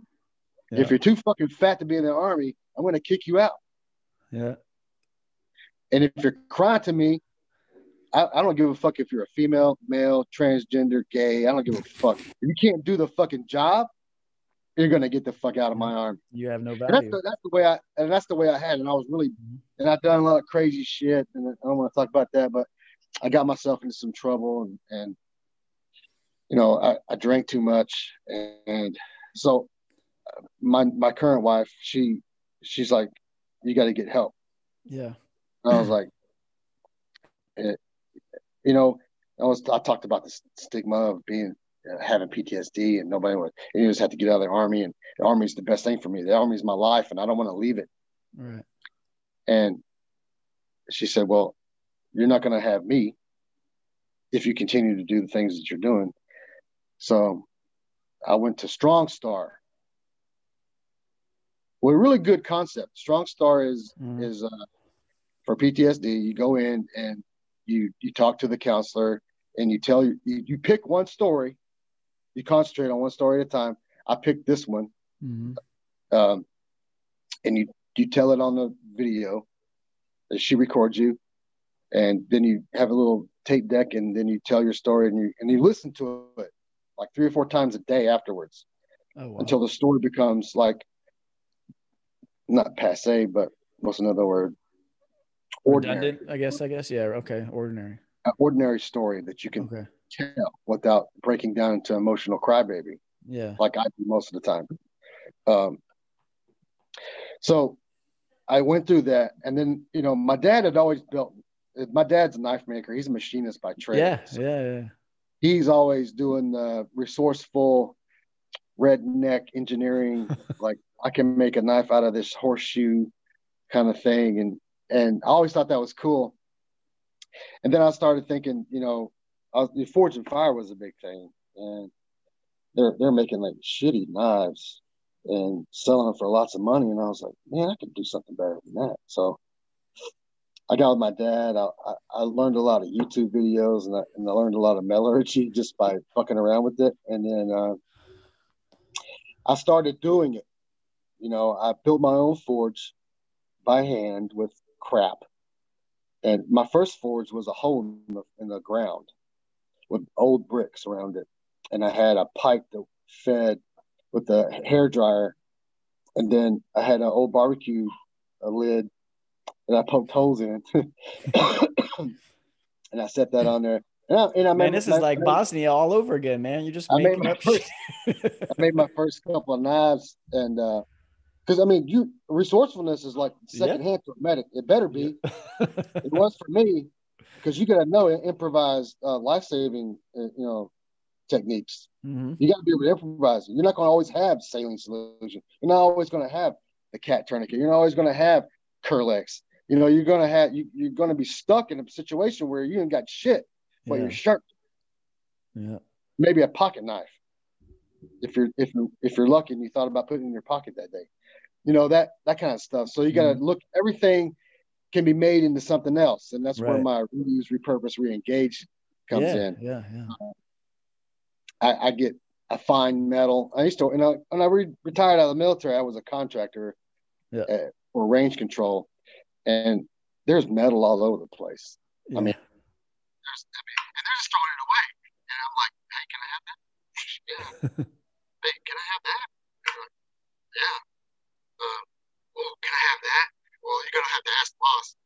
you know, and, oh, no, I'll go ask the boss. Hey, can I have that? I just throw shit in the back of my truck and take it home every night. And I'll be like, God damn, I got lots, I got a lot of steel. And then we tore down this uh, blast door from from this uh, secret tunnel thing that's in Fort Hood. And uh, I got to keep all that steel. All that steel is from 1947. That's the good Detroit steel. Yeah. Don't make that stuff. yeah, they don't make it anymore. No, nope, right? those so days are I gone. a lot of it that, um, like when I make a special knife, yeah, it's going to come from that stock. Come from that door.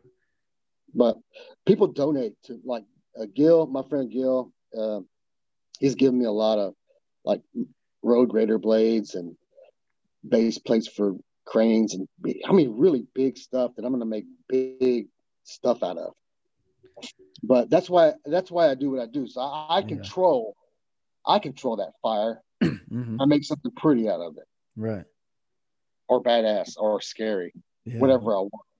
You know, and I want to get I into can, more of that, but I wanted to go back. Let me let me rewind real quick because you brought something up, and this was uh, so House Resolution 4185 in the 110th Congress was to designate the post office named after Marisol Heredia in El Monte, California.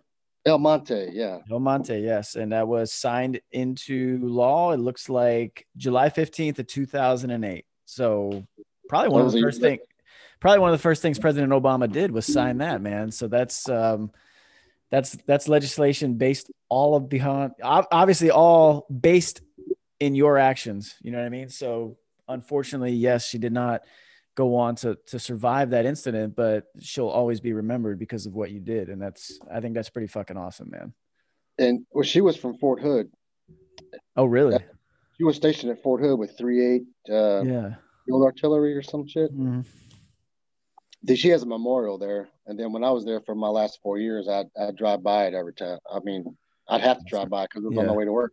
Yeah.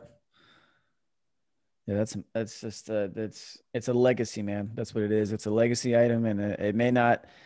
It, I don't know how much it resonates with you at this moment, but at some point, um, people are going to be really uh, just just proud to know like you were involved in that. You know what I mean? Especially like I said, this is something that should be shared more so with our own community of not only just the medics, but soldiers should know this. This here, here's what I remember, man. So like when I was a drill sergeant, any any like major training event or or you know you teach an individual movement drill or a tactic or whatever or, or you talk about a, a value you, you always have a vignette to go with it. You always have something to kind of hey here's a real world application of this.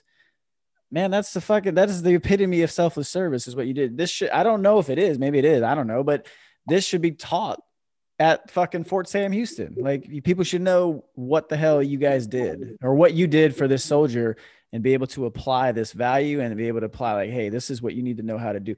Maybe you need to fucking, I don't know if you already did or not, but maybe you need to actually write the fucking SOP on how to treat this fucking thing because you know what I mean? Like you figured that out, whether it worked or not. I mean, I'm just saying, like, this is a great story. It, it soldiers medals don't exactly get handed out. I am, you're the first person I've known to have ever gotten one. Um, Colin Powell has one. Who does? Colin Powell. Oh, well, that's not bad company, right? no, Colin Powell has one from some kind of helicopter accident. Really?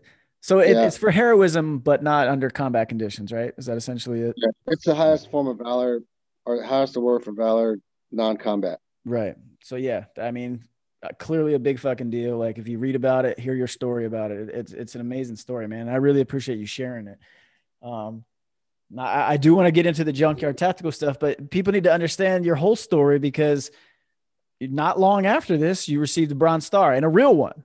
Because, like I said, oh. and and, and yeah. you know, for people listening and who don't, who aren't privy to the the weekly Goon Zooms, where I, I've ranted more than once about, you know, the awards to this day, unfortunately, just don't have the meaning that they used to. Uh, a Bronze Star being a perfect example of it. Um, but yours, so, oh. yours is legit. Yours is yours is very legit, and it, and it covers your time back in Iraq again from uh, what was it, 2009 to 2010. Uh, yeah, yeah, man. I was on a MiTT team. MiTT team. Yeah, like going through all this stuff. You, but you did so much, man. And not only was it just like, you know, the, the response to the IED, but you were you were the NCO NCOIC of the fucking a PSD and then a personal security. I was the PSD. You were, you weren't. I was I was the Colonel's PSD. Yeah, so you did that, but then you were also like, and people are going to read that and maybe not know what it is, but then you were like the electronic warfare NCOIC. COIC. Like you did all kinds of shit, man. In that oh, year. yeah. there's only there's only ten of us, and all those fucking things had to be sectioned. You know, hey, divvied somebody's got to do them, right?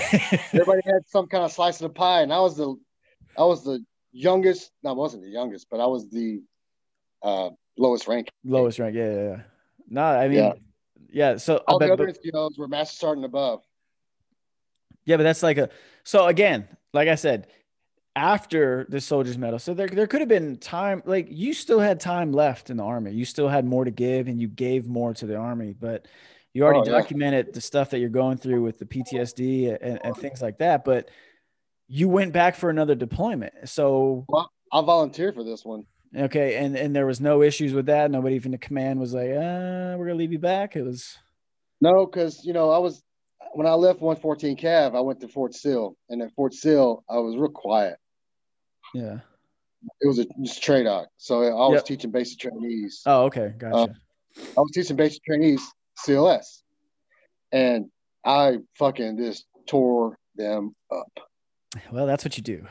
and they love they love me for it. Yeah. They love me. Exactly.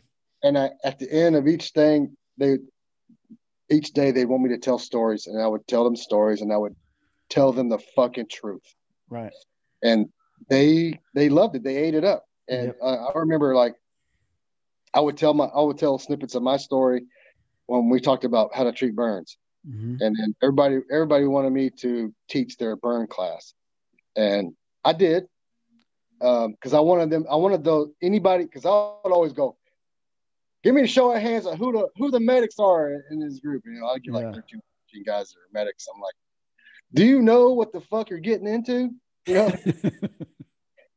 well, well, Sergeant, I think that you know I'm going to be working in a hospital because my my recruiter said that I was going to be. You know, I'm like that motherfucker lied to you because you're probably going to be on the line because everybody goes to the line. Yeah. They're like, well, what's the line, Sergeant? Total line. We're right back at that. And uh, we'll we'll await for the the connection to return. But I'm with uh, talking to Sergeant First Class retired uh, Larry Tickell. He is going over his his stories of uh, winning the the soldier or being awarded the Soldier's Medal. Uh, we're briefly discussing the Bronze Star Medal that he was awarded as well for his time in Afghan or in Iraq. Um, I'm going to try and raise him over on the Twitter side of things because he may have uh, just had a, con- a connectivity issue. Um, if he comes back, he does. There he is. Is he back? What happened? I don't know. I think I think you uh, forgot to pay the internet bill, man. I don't know. Maybe it's uh, it's the internet cafe. You remember in Baghdad, like you only get oh, yeah. minutes and they cut you off. That's what that was. So yeah. So, um, I but I was curious though when you when you're when you were doing that, do you think that helped you kind of get through everything? Because you you talked about how retelling the story and makes it normal. So did you you yeah, training I, these soldiers did that kind of help with that? Yeah, but I wasn't I wasn't telling them like I wasn't thinking about helping them. I was thinking about scaring them. Right. Okay. Yeah. With reality. Yeah. I, I did want I did want their heads to get filled with a bunch of bullshit. Right. Because I knew each one each one of those motherfuckers was going to Iraq. Yeah. Or Afghanistan. And what year was this? 2008, 2009. So, okay, so yeah, you're right because this was the surge back into Iraq. So yeah, you're right. They yeah. were going. Yeah. And the truck drivers would always go, so I'm going to be a truck driver. Am I going to see action? Oh, you're like, going to see the most of it. You're fucking on cowboys every day. I said, I said, uh, you better learn how to fucking shoot. Exactly, fucking cowboy. And if you get, if you get time, you learn how to jump up on that gun. Yeah. Because they they're gonna blow your shit up. They're gonna blow your fucking vehicle up, and you're gonna be assed out, and you, you may die. Yep. So you might want to reevaluate your life, because right now, everybody in convoys are the ones that are getting hit most. Right, and that's and what I think. Would, like they would be like, "Oh, fucking shit!" Oh. Yeah. Well, that was the big thing though with all of this, right, man? Like all of OIF, like people realized there was there there was it was the complete deterioration of an actual front line because of oh, what oh, yeah. you described, right? Everybody convoyed every day, you know. Yeah. And, and, and that's what I told them. I said the battlefield is 360. You never know when it's going to be around you. Mm-hmm. And I said, you joined the army for a fucking reason, and it better not have been for college money. you sign a dotted line that you're gonna, you could give your life for your country, mm-hmm. right? So you need to recognize that, and when you get into that situation, you need to be calm, cool, and collected. Which that means you're going to be scared, but not scared shitless. Right. You're going to be able to move through the fear and I would follow it up with you're going to be able to pull through and do what you need to do because you're going to love that guy next to you, or you're going to love that girl next to you, and you're going to want to see them succeed and them live. So you're going to do your damnedest to make that happen. And they're going to do the same fucking thing for you because they're mm-hmm. feeling the same fucking thing. Yeah, that's that's that's just man. I'm fucking ready to go right now. Let's go. Let's go back. fucking fired up. yeah. No, that's awesome, man. Like, and, and, I think that's it's a great point that uh, it's a rallying thing, and hopefully it registers and, and people recalling those things. But you're right because, I mean, yes, the infantry is going to find the things that the infantry does, and all those other door kickers and heavy hitters, and what those what what those people sign up for. But what we need to realize is that for many many years, uh, especially in not so much as in Afghanistan, I think, but definitely in Iraq, uh, because there's just way more ground operations is that it found the it found the average soldier if there is a thing. You know what I mean? Like combat found them, whether they were ready for it or not. You know what I mean? And that's, that's I know a, we had a PFC that was like Eminem. He he didn't give a shit about nothing. He he was always getting in trouble. And I forgot I think his name was Smith. Uh, PFC Smith. He got a silver star when we got ambushed oh, wow. in Mosul. He laid down. He was a SAW gunner. He skinny motherfucker too. You wouldn't think he'd amount to a hill of beans but that motherfucker nuts the size of Kansas. So he laid down, covering fire, saved his platoon sergeant from getting shot with RPGs and AK 47. Yeah. Um, I was on the corner. Uh, I was on the corner. My Stryker was like this way, mm-hmm. and then the fighting was this way. Yeah. And right behind me, I had a, a MGS platoon, and we were always scanning rooftops and listening to radio for casualties. And I hear over the radio, we're launching a TOW, and I hear the commander go, Roger. And then fucking TOW missile changed the course of the battle. That TOW missile uh, took out this guy on a 10 speed who had an AK 47 and was riding back and forth the alleyway. He got vaporized. And then the, and then the, because you could see the camera. And then it went into this van where they were all hiding behind. It blew up that van and the building behind it. then they were all from Iran. There was 15 of them. Oh, what a shock! they were all from Iran, and then the police officers that were there uh, helping us said that they were all from Iran. So we just left their bodies in the street, and then they rotted. Wait, so you're trying to tell me that there was people from Iran operating in Iraq? Oh no, yeah, no way. No way. Iranian, Iranian special forces. I can never pronounce special, that like word. retard, What, like, yeah. I mean, I mean, special like you know short bus. what is it? The the cuds for? I can never pronounce that word. Q U D S. The cuds, cuds, quids, whatever. All I know Um, is they're bodies. Yeah. So, but no, that's a that's a, another great story. Is is uh these are these are other stories that people need to know, man, in this country, and they just don't. Like a silver star is a big fucking deal. Like these things matter, and I don't think the average person. Like, look what we're talking about now as we transition into you with the junkyard tactical. Um, Sergeant First Class Alwyn Cashe, the the the the guy we're pushing so hard for right now to pressure the Senate, the House, whoever to get this man his due with the Medal of Honor. Already awarded a Silver Star, yes, but uh, his actions, if you read the citation, deserve more than that.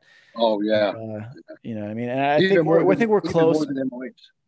Yeah, it's just frustrating, man, to see what it is. But I want you to, to kind of tell the story about what you guys did for the for the the mural. So uh, with Stocking Mill Coffee, uh, my friend Eddie, he he runs Stocking Mill Coffee. I, I help him out with the the business a little bit. Um, I mean, I, I don't. I'm not a co-owner or anything, but Yeah. I, I do art and I make weapons and stuff for for him. Um, anyway, so we're pretty good friends, and he says that we, we're we're gonna raise money for Alvin Cashe, and so I didn't know who Alvin Cashe was, so I had to Right. I read up on Alvin Cashe, and then when I read the story, I was like, "Well, fuck, hell yeah!" This I know, I know what this motherfucker went through. Yeah. He went through it times six. Yeah. Exactly. So I'm gonna do whatever I can to raise as much money as I can. So my Mountain Beaver on Twitter, he makes uh handles and stuff, out stuff out of wood and walking sticks and stuff. And I said, "Will you make me a handle? I got this. I got this. Um, I got this steel that I can put into like a mace. You know, we can auction it off." And he was like, "Yeah, do it." So he sent me the thing, and then I made the mace, and then we auctioned it on Twitter, and we got a lot of hits. I mean, six hundred dollars was the final offer, That's awesome. and so I gave that six hundred. I gave the whole six hundred dollars to the fund. Um, and then we had some other ideas. Where, I mean, but it's, I mean, the money's already raised. We raised seven thousand dollars. That's amazing. There's another That's guy. What's the other guy? awesome, The other guy's name that's in the same Kendrick. In uh in Florida. Yeah, there's another MOH guy.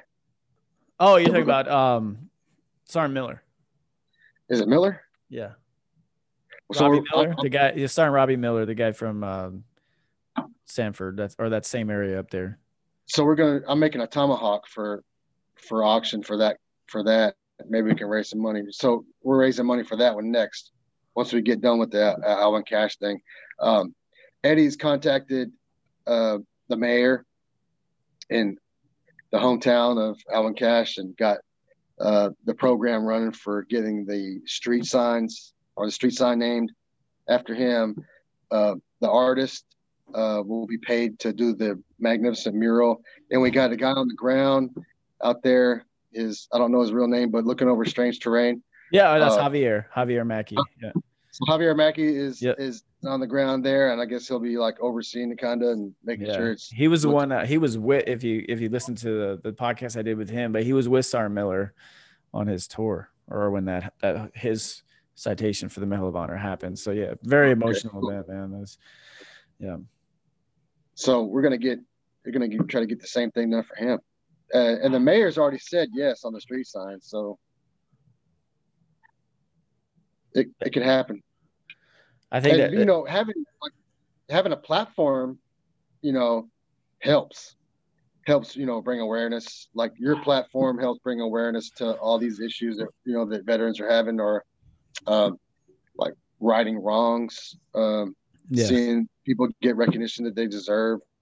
You know, when they're like sitting there quiet and not really caring, but they um, they they're out there, Mhm. and their story needs to be told. And I I read um, Braxton McCoy's book, Mhm. and I, I I was just amazed. I was like, that motherfucker is hardcore. He- Yeah, it's he a, it's, a, it's a great fucking book. he's he he earned. I mean, he earned my respect. Like the day I, I, I, I talked to him on Twitter, Yeah. and then I saw him, you know, face to face, and then because I hadn't read the book yet, all all I heard was like snippets and stuff, and then I, I watched a YouTube thing where he was reading parts of his book, and I was just like, damn man. I didn't have I didn't have to go through that much shit. You know, I, I was burned. I was burned like uh, 50, 18% of my body was was uh, mostly second degree burns, like all one big fucking burn. And I had some third degree burns on my fingertips, but you know, I wore rubber gloves. I wore rubber gloves up up to my elbow, Uh huh. and there were I had them because the doctor said you wear these rubber gloves, and we're gonna fill them with silver Silvadene cream. And he gave me these little balls to squish, and I I just laid in bed and squished these balls. He says if you don't want to have scars, or you want to get um, you want to have to go through uh, grafting and all that shit, Yeah. do what I tell you to do, and you'll heal up properly. So And how are you I- now? I, oh, I have tattoos covering up the brown Okay. the brown thing, thing.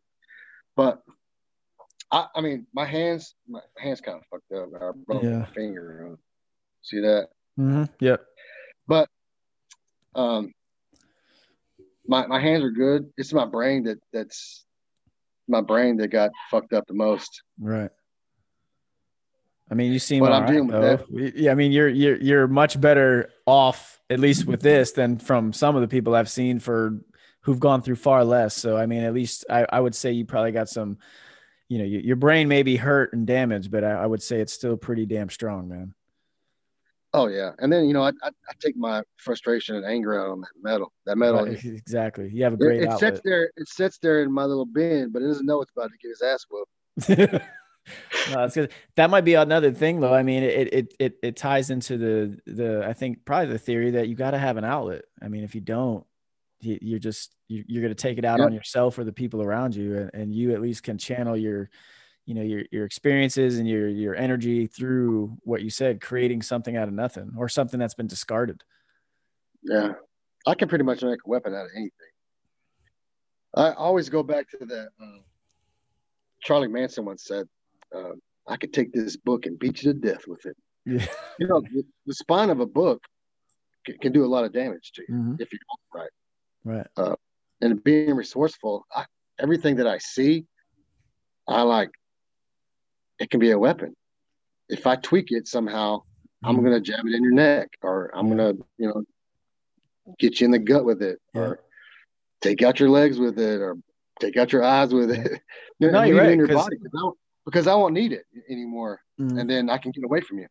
I can't remember where I saw it, but someone it was along the lines of what you said. Is uh, it's like eyeglasses. I can take the plastic off of the eyeglass frame, yeah, and I can stab you in the eye with that. Like you're right, but you you can you can take anything and you can turn it into a weapon. And so I guess that would be my next question. Would be what's the what's the most unique item you've turned into a weapon, or what's kind of like the one thing you're like, ha, I'm I'm pretty proud of that one.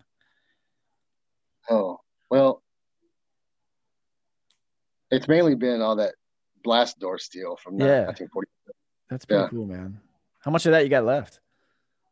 I I have I'm probably about if I do swords, I probably got about ten swords. If I do knives, I probably got about fifty knives.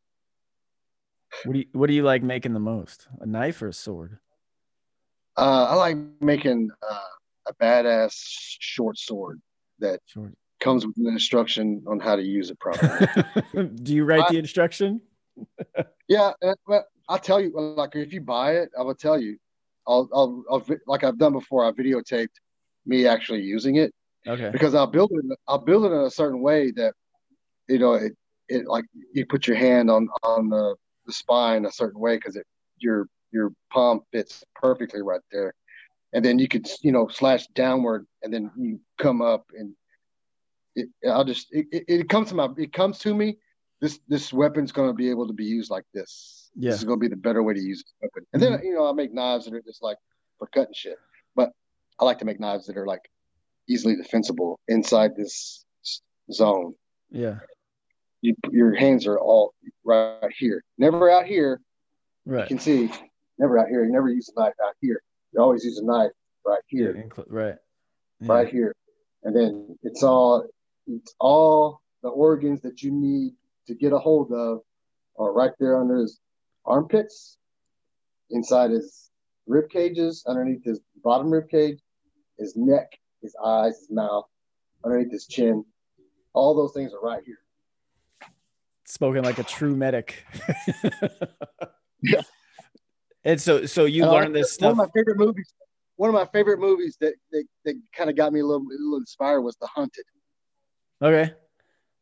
Okay, so he- that's about making knives Yeah. for, for survival. And then you know the bad guy, or he, he was. I was actually was siding with the Del Toro guy. He made a pretty badass knife out of a piece of railroad steel, Mhm. and he just he fucked it up. He he really did a good job. And then you know the other guy made a knife out of uh, flint. He won, but out of sheer will. So will in a fight is is the thing that, that wins. The the will to live, the, the will to survive, the will to kill your enemy before he Right. kills you. Yeah. and, and have and having the best knife helps too, right? Well, not necessarily because uh, he's got the better knife and I kill him, I'm taking it. So That's there you go. so, hey, you learned how to do this from your. You said your dad. yeah, my dad. How did he learn? Uh, I mean, being a machinist and just Okay, fucking around like just kind of. he's like instead of buying, eh, my dad's, uh, for lack of a better term, redneck. yeah, Wh- Redneck, where I come from, is a hard working motherfucker, yeah, and that's all they do is work to supply their family with a you know a, a good life. right. and my dad liked to have fun too. And um, and he liked to reuse things hmm because we didn't have a lot of money. So if he wanted a knife he'd make his own. Yeah, you know and he'd figure out a way to do it because he's got all the tools at work and if somebody throws away a good piece of steel he knows it's a good piece of steel he's probably going to make a knife out of it and take it home that's awesome, man. That's that's but he didn't like forge anything because a lot of the steel, you know, that he he was around a nuclear power plant. It's pretty, it's a high tensile, um, high carbon, already fucking case hardened steel. So a lot of his knife making stuff is just like, uh, what do you call it? He just kind of carved it out yeah, with the saw blades and stuff. I, I do that too. I'll find a piece of steel and I'll look at it and go, oh, I already know what that knife's going to look like based on the way this piece Mhm. of steel shape. And then I'll make little tweaks to it with my hand grinder. And then I'll take it to the forge. I'll heat it up, beat it. I'll beat the bevel a little bit and then the point and make sure the spine is straight and it's got a good handle. And then I take it back to the um, my shop and clean it up real good. And then I, I do my artistic work on it, which is Mhm. stencil. I, I, I stipple with the hand grinder. And I just kind of take the hand grinder and I just go brum, brum, brum, until I get it like I want it. And I look at it and I'm like, oh, it needs a little bit more. And, I- and then I'll twist and turn and get a little deeper on one and a little lighter one and little deeper on another and make all these hills and valleys and stuff. And then I take it to the, you know, sanding. I, I do a sanding stage and then I take it to the acid stage and I and I put it in acid for like eight hours until it gets black. And when it's when it's a certain color black, I'll, I'll pull it out. I'll clean it up with the baking soda and water, and then I'll drench it in oil or three in one oil, and then I'll let it sit there for a little bit. And then once it's dry, I'll take the thousand grit sandpaper, and the patterns just explode. And everybody thinks it's Damascus, and I'm like, it's not Damascus. It's not folded steel. It's it's me making those, yeah. you know, those little patterns. Um, because when the acid takes off all those little bitty uh, marks, that looks it makes it look like a, a hand grinder did it, and the sanding too. So, and then it gets black. So then you sand it down real good, and the, all the shiny parts, the, the, all the top parts, kind of make the patterns and the contrast, and it all just like makes a badass looking knife. And that's what you are. And, that, and that that's um, so. Do you still have the first knife you made, or did you sell it? Oh no, I sold that one. Did I got you? pictures of it, but I, I, sold it. Yeah, uh, I was working at um at, at the place on Fort Hood okay. with uh, the leader of uh, JSOC, and his name was you know D B. Mm-hmm and that's all I'm gonna say. But he liked it so much that he was like, uh, "I'll buy it from you." So and I and so I mailed it to him, and he sent me back a letter and, and a card that says "Thank you," and with the cash, right?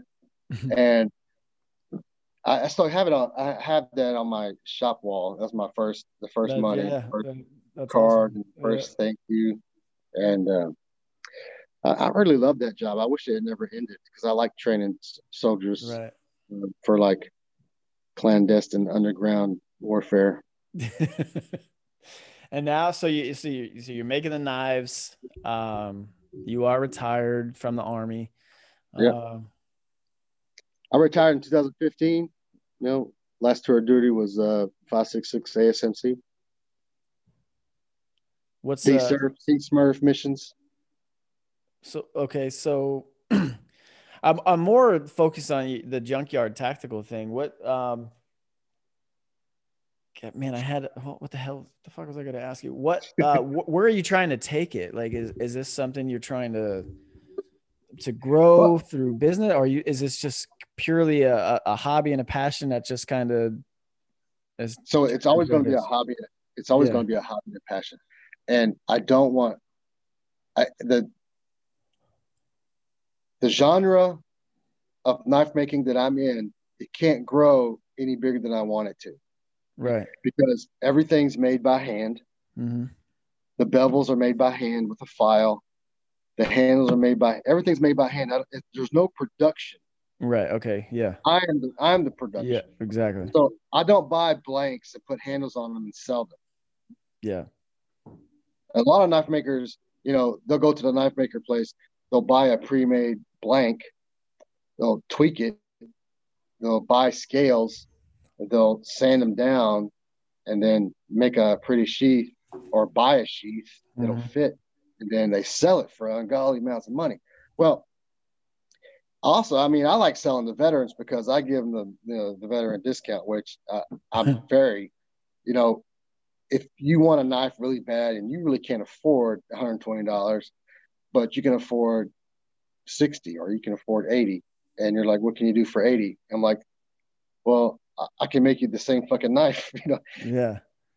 Pay me you know pay me whatever you can. I'm gonna make you a knife. And like there's a i have so many knives i have to make. And i'm sorry. All these people have been waiting so long for the fucking knives. Um, there's a laundry list of, of that's people, good, but I, I am working a, on them. A, yeah, that's a good problem to have. I have I just made a knife the other day that someone's going to be really happy with, and it's a like a drop point tier point looking thing. Mm-hmm. It came to me one day, and I was like, you know, I think that motherfucker's to like this knife because this motherfucker's to be sharp. Do you have any knives that can kill cats with? Cat. Because I got this cat right now that's just running around, just waiting to be knifed. Not well, that I would ever do that to the poor cat, but yeah, you gotta you, you should probably take out some cats from a long distance away. I agree. Those little fuckers are they they've got four knives on each paw. Um, so where can they find you? Where where where's your uh, social media website? So- What do you what do you got? I have a website and it needs to be updated. And I apologize, it's not the the best, and there's nothing to buy on there. What you do is you go on the website, and at the bottom you fill out this uh, Like a request form. request, Yeah. and I you commission a knife, and then Okay. I, it goes to the email, and then I talk to you. Uh, every customer that I've ever had, I, I talk to them and I, I tell them a little bit about their knife because their knife has soul. Their knife has a um, character, and Mm-hmm. I want them to understand like what I went through to make it. That's awesome. But I do have conversations with them. yeah. Okay. So, so and and then so It's what is that junkyard. website? It's junkyard-tactical.com. Okay. And do you have uh, Instagram, some social media? I have? Instagram at Junkyard Tactical, and I have my famous Twitter at Junkyard Tac. It is very famous. He is does great things I on do the most Twitter. of my I, I do most of my business on Twitter, and if you're going to Yeah. use Twitter and you want to follow me, that's great. Uh, I may or may not follow you back uh, based on your profile, but I, I will. I don't block anybody, and if you if you send me a message or something you, you want a knife, then I will say, "Well, DM me," and then we'll talk price and we'll talk like what you want, and then I usually go on Venmo, and they Yeah. Venmo. Once they Venmo me the money, it's a done deal, and I I, I make the knife. Now, that's where the waiting comes in, and pe- some people don't understand the wait because I actually I have a job. You know, I, I work Monday through Friday, and um, even though I'm retired, you know, I have a lifestyle that I have to keep in a, and a hot wife that I have to make sure that she is cared for. Uh, yeah. You know, so I, I I I do work, so I only get to do this on the weekends, Okay. and I, I blast as many things out as I can on the weekends, and it's it's hard on my body too. So Yeah, I believe know, it. How long does it I got a take you to make a knife? What's the what's the average time to make one? if I was uninterrupted, I could probably make a knife in like five hours. Five hours. All right. Man, since you are interrupted, so you're looking at it's probably a, It's- it couple of weeks for Three- someone to get a knife. Three months, maybe. Sometimes it takes three Yeah. months, depending on how big the blade is. Yeah. You know, it takes a really fucking long time to take uh, an angle and a file and Mhm. file that blade down almost sharp. yeah. You know, whatever I don't do on the forge by you know tapping the the metal Right. down, I have to correct all that and make it all pretty with the file. So do you wish you were like living a thousand years ago and you could have your own blacksmith shop? if, if I was living a thousand years ago, I'd probably be like the guy with the most badass sword that can, you know, Probably, fix yeah. it the fly. Yeah. That, but if you think about it, what you're doing, man, is it like it was no faster back then, right? Like Oh hell no! it is what it is. Like, hey, I know But you the- want to buy a sword. Craftsmanship, the craftsmanship is uh, uh, amazing. It's like how the fuck did they do all that? Yeah. You know? They, but it, it's it's like you said though it's probably the, the technique probably hasn't really changed that much. I mean you it, No. there's one there's a way to make it. This is how you make it and it takes time had- it takes effort it takes blood and sweat and and energy and creativity but there's no fast way to do it. There's no mass production of that. And I wanted to prove this fact on Naked and Afraid, oh shit. And uh, I I want to do it so bad, but you know the bugs. yeah i mean that's, that's fair that's fair you know, but I was I had this idea that I wanted to go to Africa. I wanted to be on the plains of Africa, and I wanted to take. They're like, "What did you bring with you?" It's like, "I'm bringing a magnet." what the fuck are you gonna bring a magnet for? I'm like, I'm gonna drag it behind me, and when we get to our place, I'm gonna have enough steel to make a fucking sword.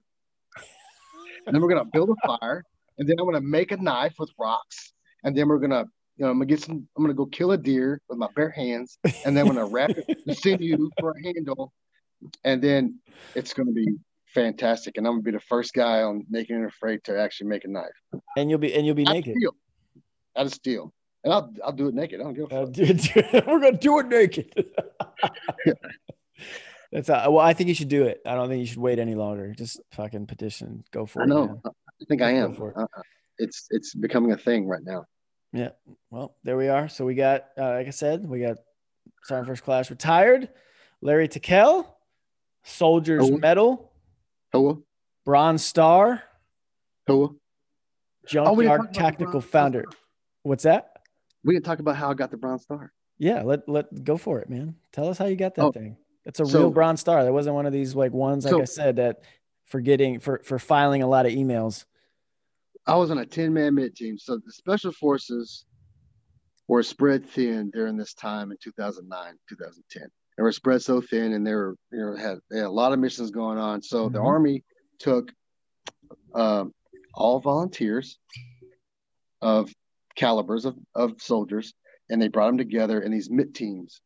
Uh, each one had 10 and each one had a medic or a gunner kind of guy with a machine Kind of like the precursor to the SFABs, right? You think today?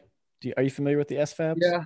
Yeah. Pro- or yeah, probably something similar, right? MiTT-team brigades or the- Self-sufficient teams, essentially, of like a squad, right? That's right. Okay. We all get we all went to Kansas and we all got cross trained on everybody else's job. Yeah. I learned how to shoot the 50 cal, the 240. I learned all about maintenance on the vehicles. I learned about um, all the digital warfare shit, and then I became the NCOIC of that. Warfare. There you go. And then um, the like communications with a commo guy was teaching us all about. We had this badass little fucking satellite phone that had a you could throw it out in the dirt and it would do some transformer shit and turn into Yeah. a I'm satellite. trying to remember what we did. Yeah, I'm trying to remember the fucking name of that thing. I know what you're talking about, though.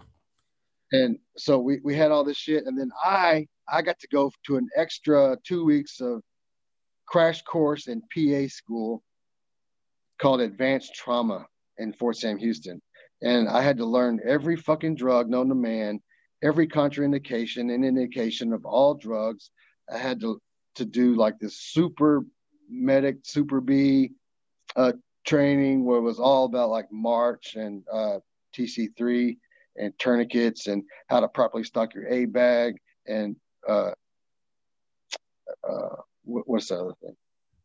IFAK? Well, you know, you're, you're in charge of making sure everybody has one and it's fully stocked. Oh, so you're talking like your level. Yeah, I don't know. Um, being resourceful, uh, being Resourceful. resourceful, uh, and telemedicine. okay. Um, so I had I had like ten doctors in my back pocket wherever I was, and if I had my laptop, I also had like a like a 75 inch plasma screen TV too, um, that made it all the way through the deployment. And Nice. if I needed a doctor, and I, I could have him on my la- on this laptop, uh, telemedicine anywhere in the world through that Which satellite. is crazy, which is because that's what people are doing today. Yeah, I know. It was like it was like the precursor for all that Yeah. shit. No, that's right. And um, so we lived with the Iraqis. Uh, we lived inside the Iraqi army, 6-2 IA first out of in Mosul. You know, the special forces barracks are all the way to the back of Mosul and Marez, Mhm. FOB Marez. We lived there, and then um, I saw we all saw our counterparts all day long, and I trained I trained Iraqis to be medics. I, I trained I took their um, sponges and and they soaked up all the little bit of knowledge that I could give them, and I we didn't have like training aids, and I would be like I want to buy some training aids, and Colonel would be like Nah, we don't need we don't need that. You know, you just tell them, you just talk to them, tell them what the stuff is, and I was like, No, I'm not satisfied with that. So we had, you know, we had these big, huge Connex things that had like all of our weapons and shit in it. It had all this foam. So I kind of carved a dude out of foam. And then I took like old uniforms and I made a soldier. And then I made like uh, tertiary wounds and lacerations and um, bullet wounds and exit wounds and stuff like that. And I took it to the Iraqis and we trained on how to pack these wounds. And my colonel was really, he's like, wow, you just made that shit? And I was like, well, you wouldn't buy it, you know, so I had to make it. You know, I want them to learn. and the best way for them to learn is like actuality. So if they're learning how to actually push something into a hole that's full of blood, that's what I want them to learn. you Right. know? So I did that. And then, you know, we moved from 62IA to uh, Diyala Police Department. And there we were like CSI. It was like CSI. Mhm. the colonel was all about we got to train them how to be investigated like there was a a guy blew up himself on the. It was on the video camera, right?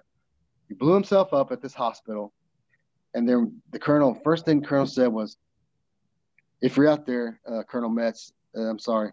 Um, so he blew up. We saw his face. You know, he he blew himself up, and we're like, "We're gonna go get a DNA sample." I was like, "What? What? DNA sample?" we we already know who the fuck did it. You know what I'm saying?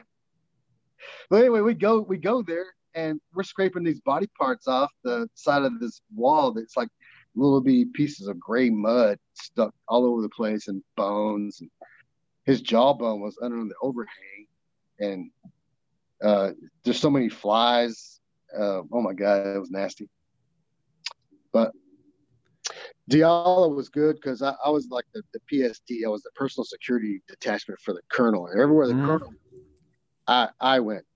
Uh, I was a fully loaded uh, medic with everything that I needed to survive an encounter with uh, piss poor Iraqis. I could kill Iraqis. I could kill the enemy, and I could save the colonel's life and or anybody else's life that I needed to save and I had enough gear to at least save three to six people, and if I could, I could stretch it out, you know, to ten. Did you go through like the the the, PC, the PSD training, like the training course for that, or did they just? Uh, we, we, had to go through a PSD, the yeah. PSD at uh, Kansas. That's cool. Yeah, no, because uh, if you're talking about Braxton earlier about his book, and I remember when I had him on the podcast, they they did that. He did a, a train up.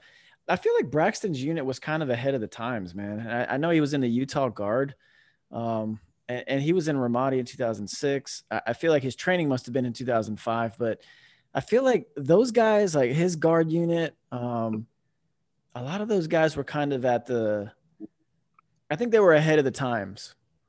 In, yeah, well, in, in all honesty, because I don't think PSD became a very normal, if I hate to say it, but a normal thing and something that dedicated training dollars were put to until well after that, probably even after when you did it. Um, so no, I think that's great, man, because it's it's very fucking valuable, especially with the all the fuck what what is the, the, the green on blue attacks or whatever the hell they want to fucking call them today. Like there's too much of that stuff that goes on.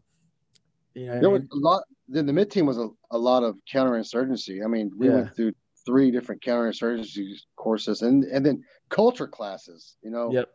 learning learning not just the language, but their ticks they're reading them psychologically. Yeah. Uh, because we were prepared because we are out there by ourselves and right. they didn't want us, you know, to get shot by some or blown up by some uh, douchebag who, you know, didn't like Americans. Yeah. Uh, what to look for because you, you didn't want to, you know, one of the guys you're training to, to blow you up. So you're looking at people's eyeballs. You're looking at people's hands, their their their mouths, uh, their body language. Um, if they're not talking, if they're talking too much, you know, you're looking at all this stuff. You're, well, we can call it blueprint because I mean, you yeah. blueprint motherfucker. Yeah. And it's like, okay, that guy's not a threat, or that guy's not a threat, or that guy may be a threat. So I'm going to yeah. watch this. Yeah, that's what's that's that's what's so um just disheartening, I would say, is uh the root of these attacks, most of them are from guys you or someone in your unit has gotten close to. Like it's very rare that it's some random attack because you can't a random person just can't get that close to this right. individual that you're protecting. So when any of these attacks, these insider attacks take place, it's generally with someone who you've spent time getting to know, trained yeah. with, taught, whatever it is. It's that, ultimate betrayal because yeah, you, you talk to them about your family. Exactly. You shared, you know, silly little. That's a different type of evil, man. Like that's a it special is. kind of evil, I think. Yeah, it's always best to catch them in the act before they can do any damage and just destroy their fucking soul. Because um, I, I, when I was in Afghanistan in 2013, 2014, there there was an insider attack, and I just remember reading about it, and it just it blew my mind in how like I just remember coming. My my takeaway from it was, man, this is fucking sad. Because after all the at this point we we, the, we were in year 13 and 14 at the time. I'm like man this is this is is still something we're fucking dealing with. Given all the sacrifice all the investment like really this this is this is what we're still And- having to fucking deal with. And they know that we're there to help them. yeah. It's just those assholes that you know they've drinking the Kool Aid, you know, Mhm. all of it, and they're to do anything that they have to to stop us, even if they think we're right. You know, Right. you know, sometimes sometimes these people got families that have knives through their throats, and if they don't go Yeah. through with this, they're gonna die, which they die anyway. But they're not gonna know that because Yeah. they're blown up.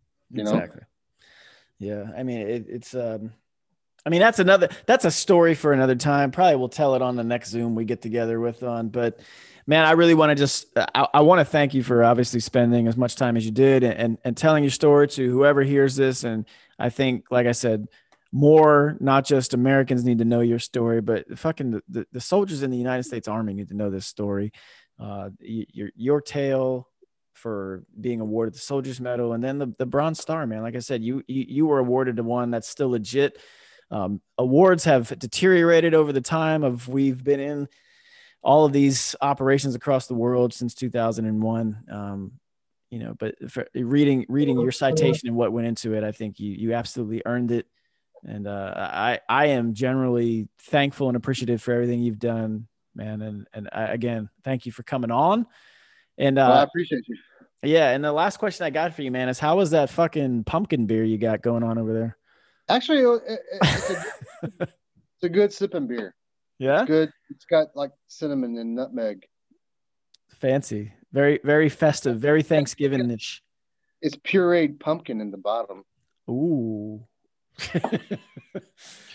All right, so that was that was uh retired sergeant first class Larry Takel, the sergeant or yes, he's a sergeant, the soldier's medal recipient and bronze star medal recipient. Again, thank you for your time, man, and, and uh we'll see you in a few weeks on this Zoom thing, brother. All right. All right, man. brother. Thank you. I appreciate everything.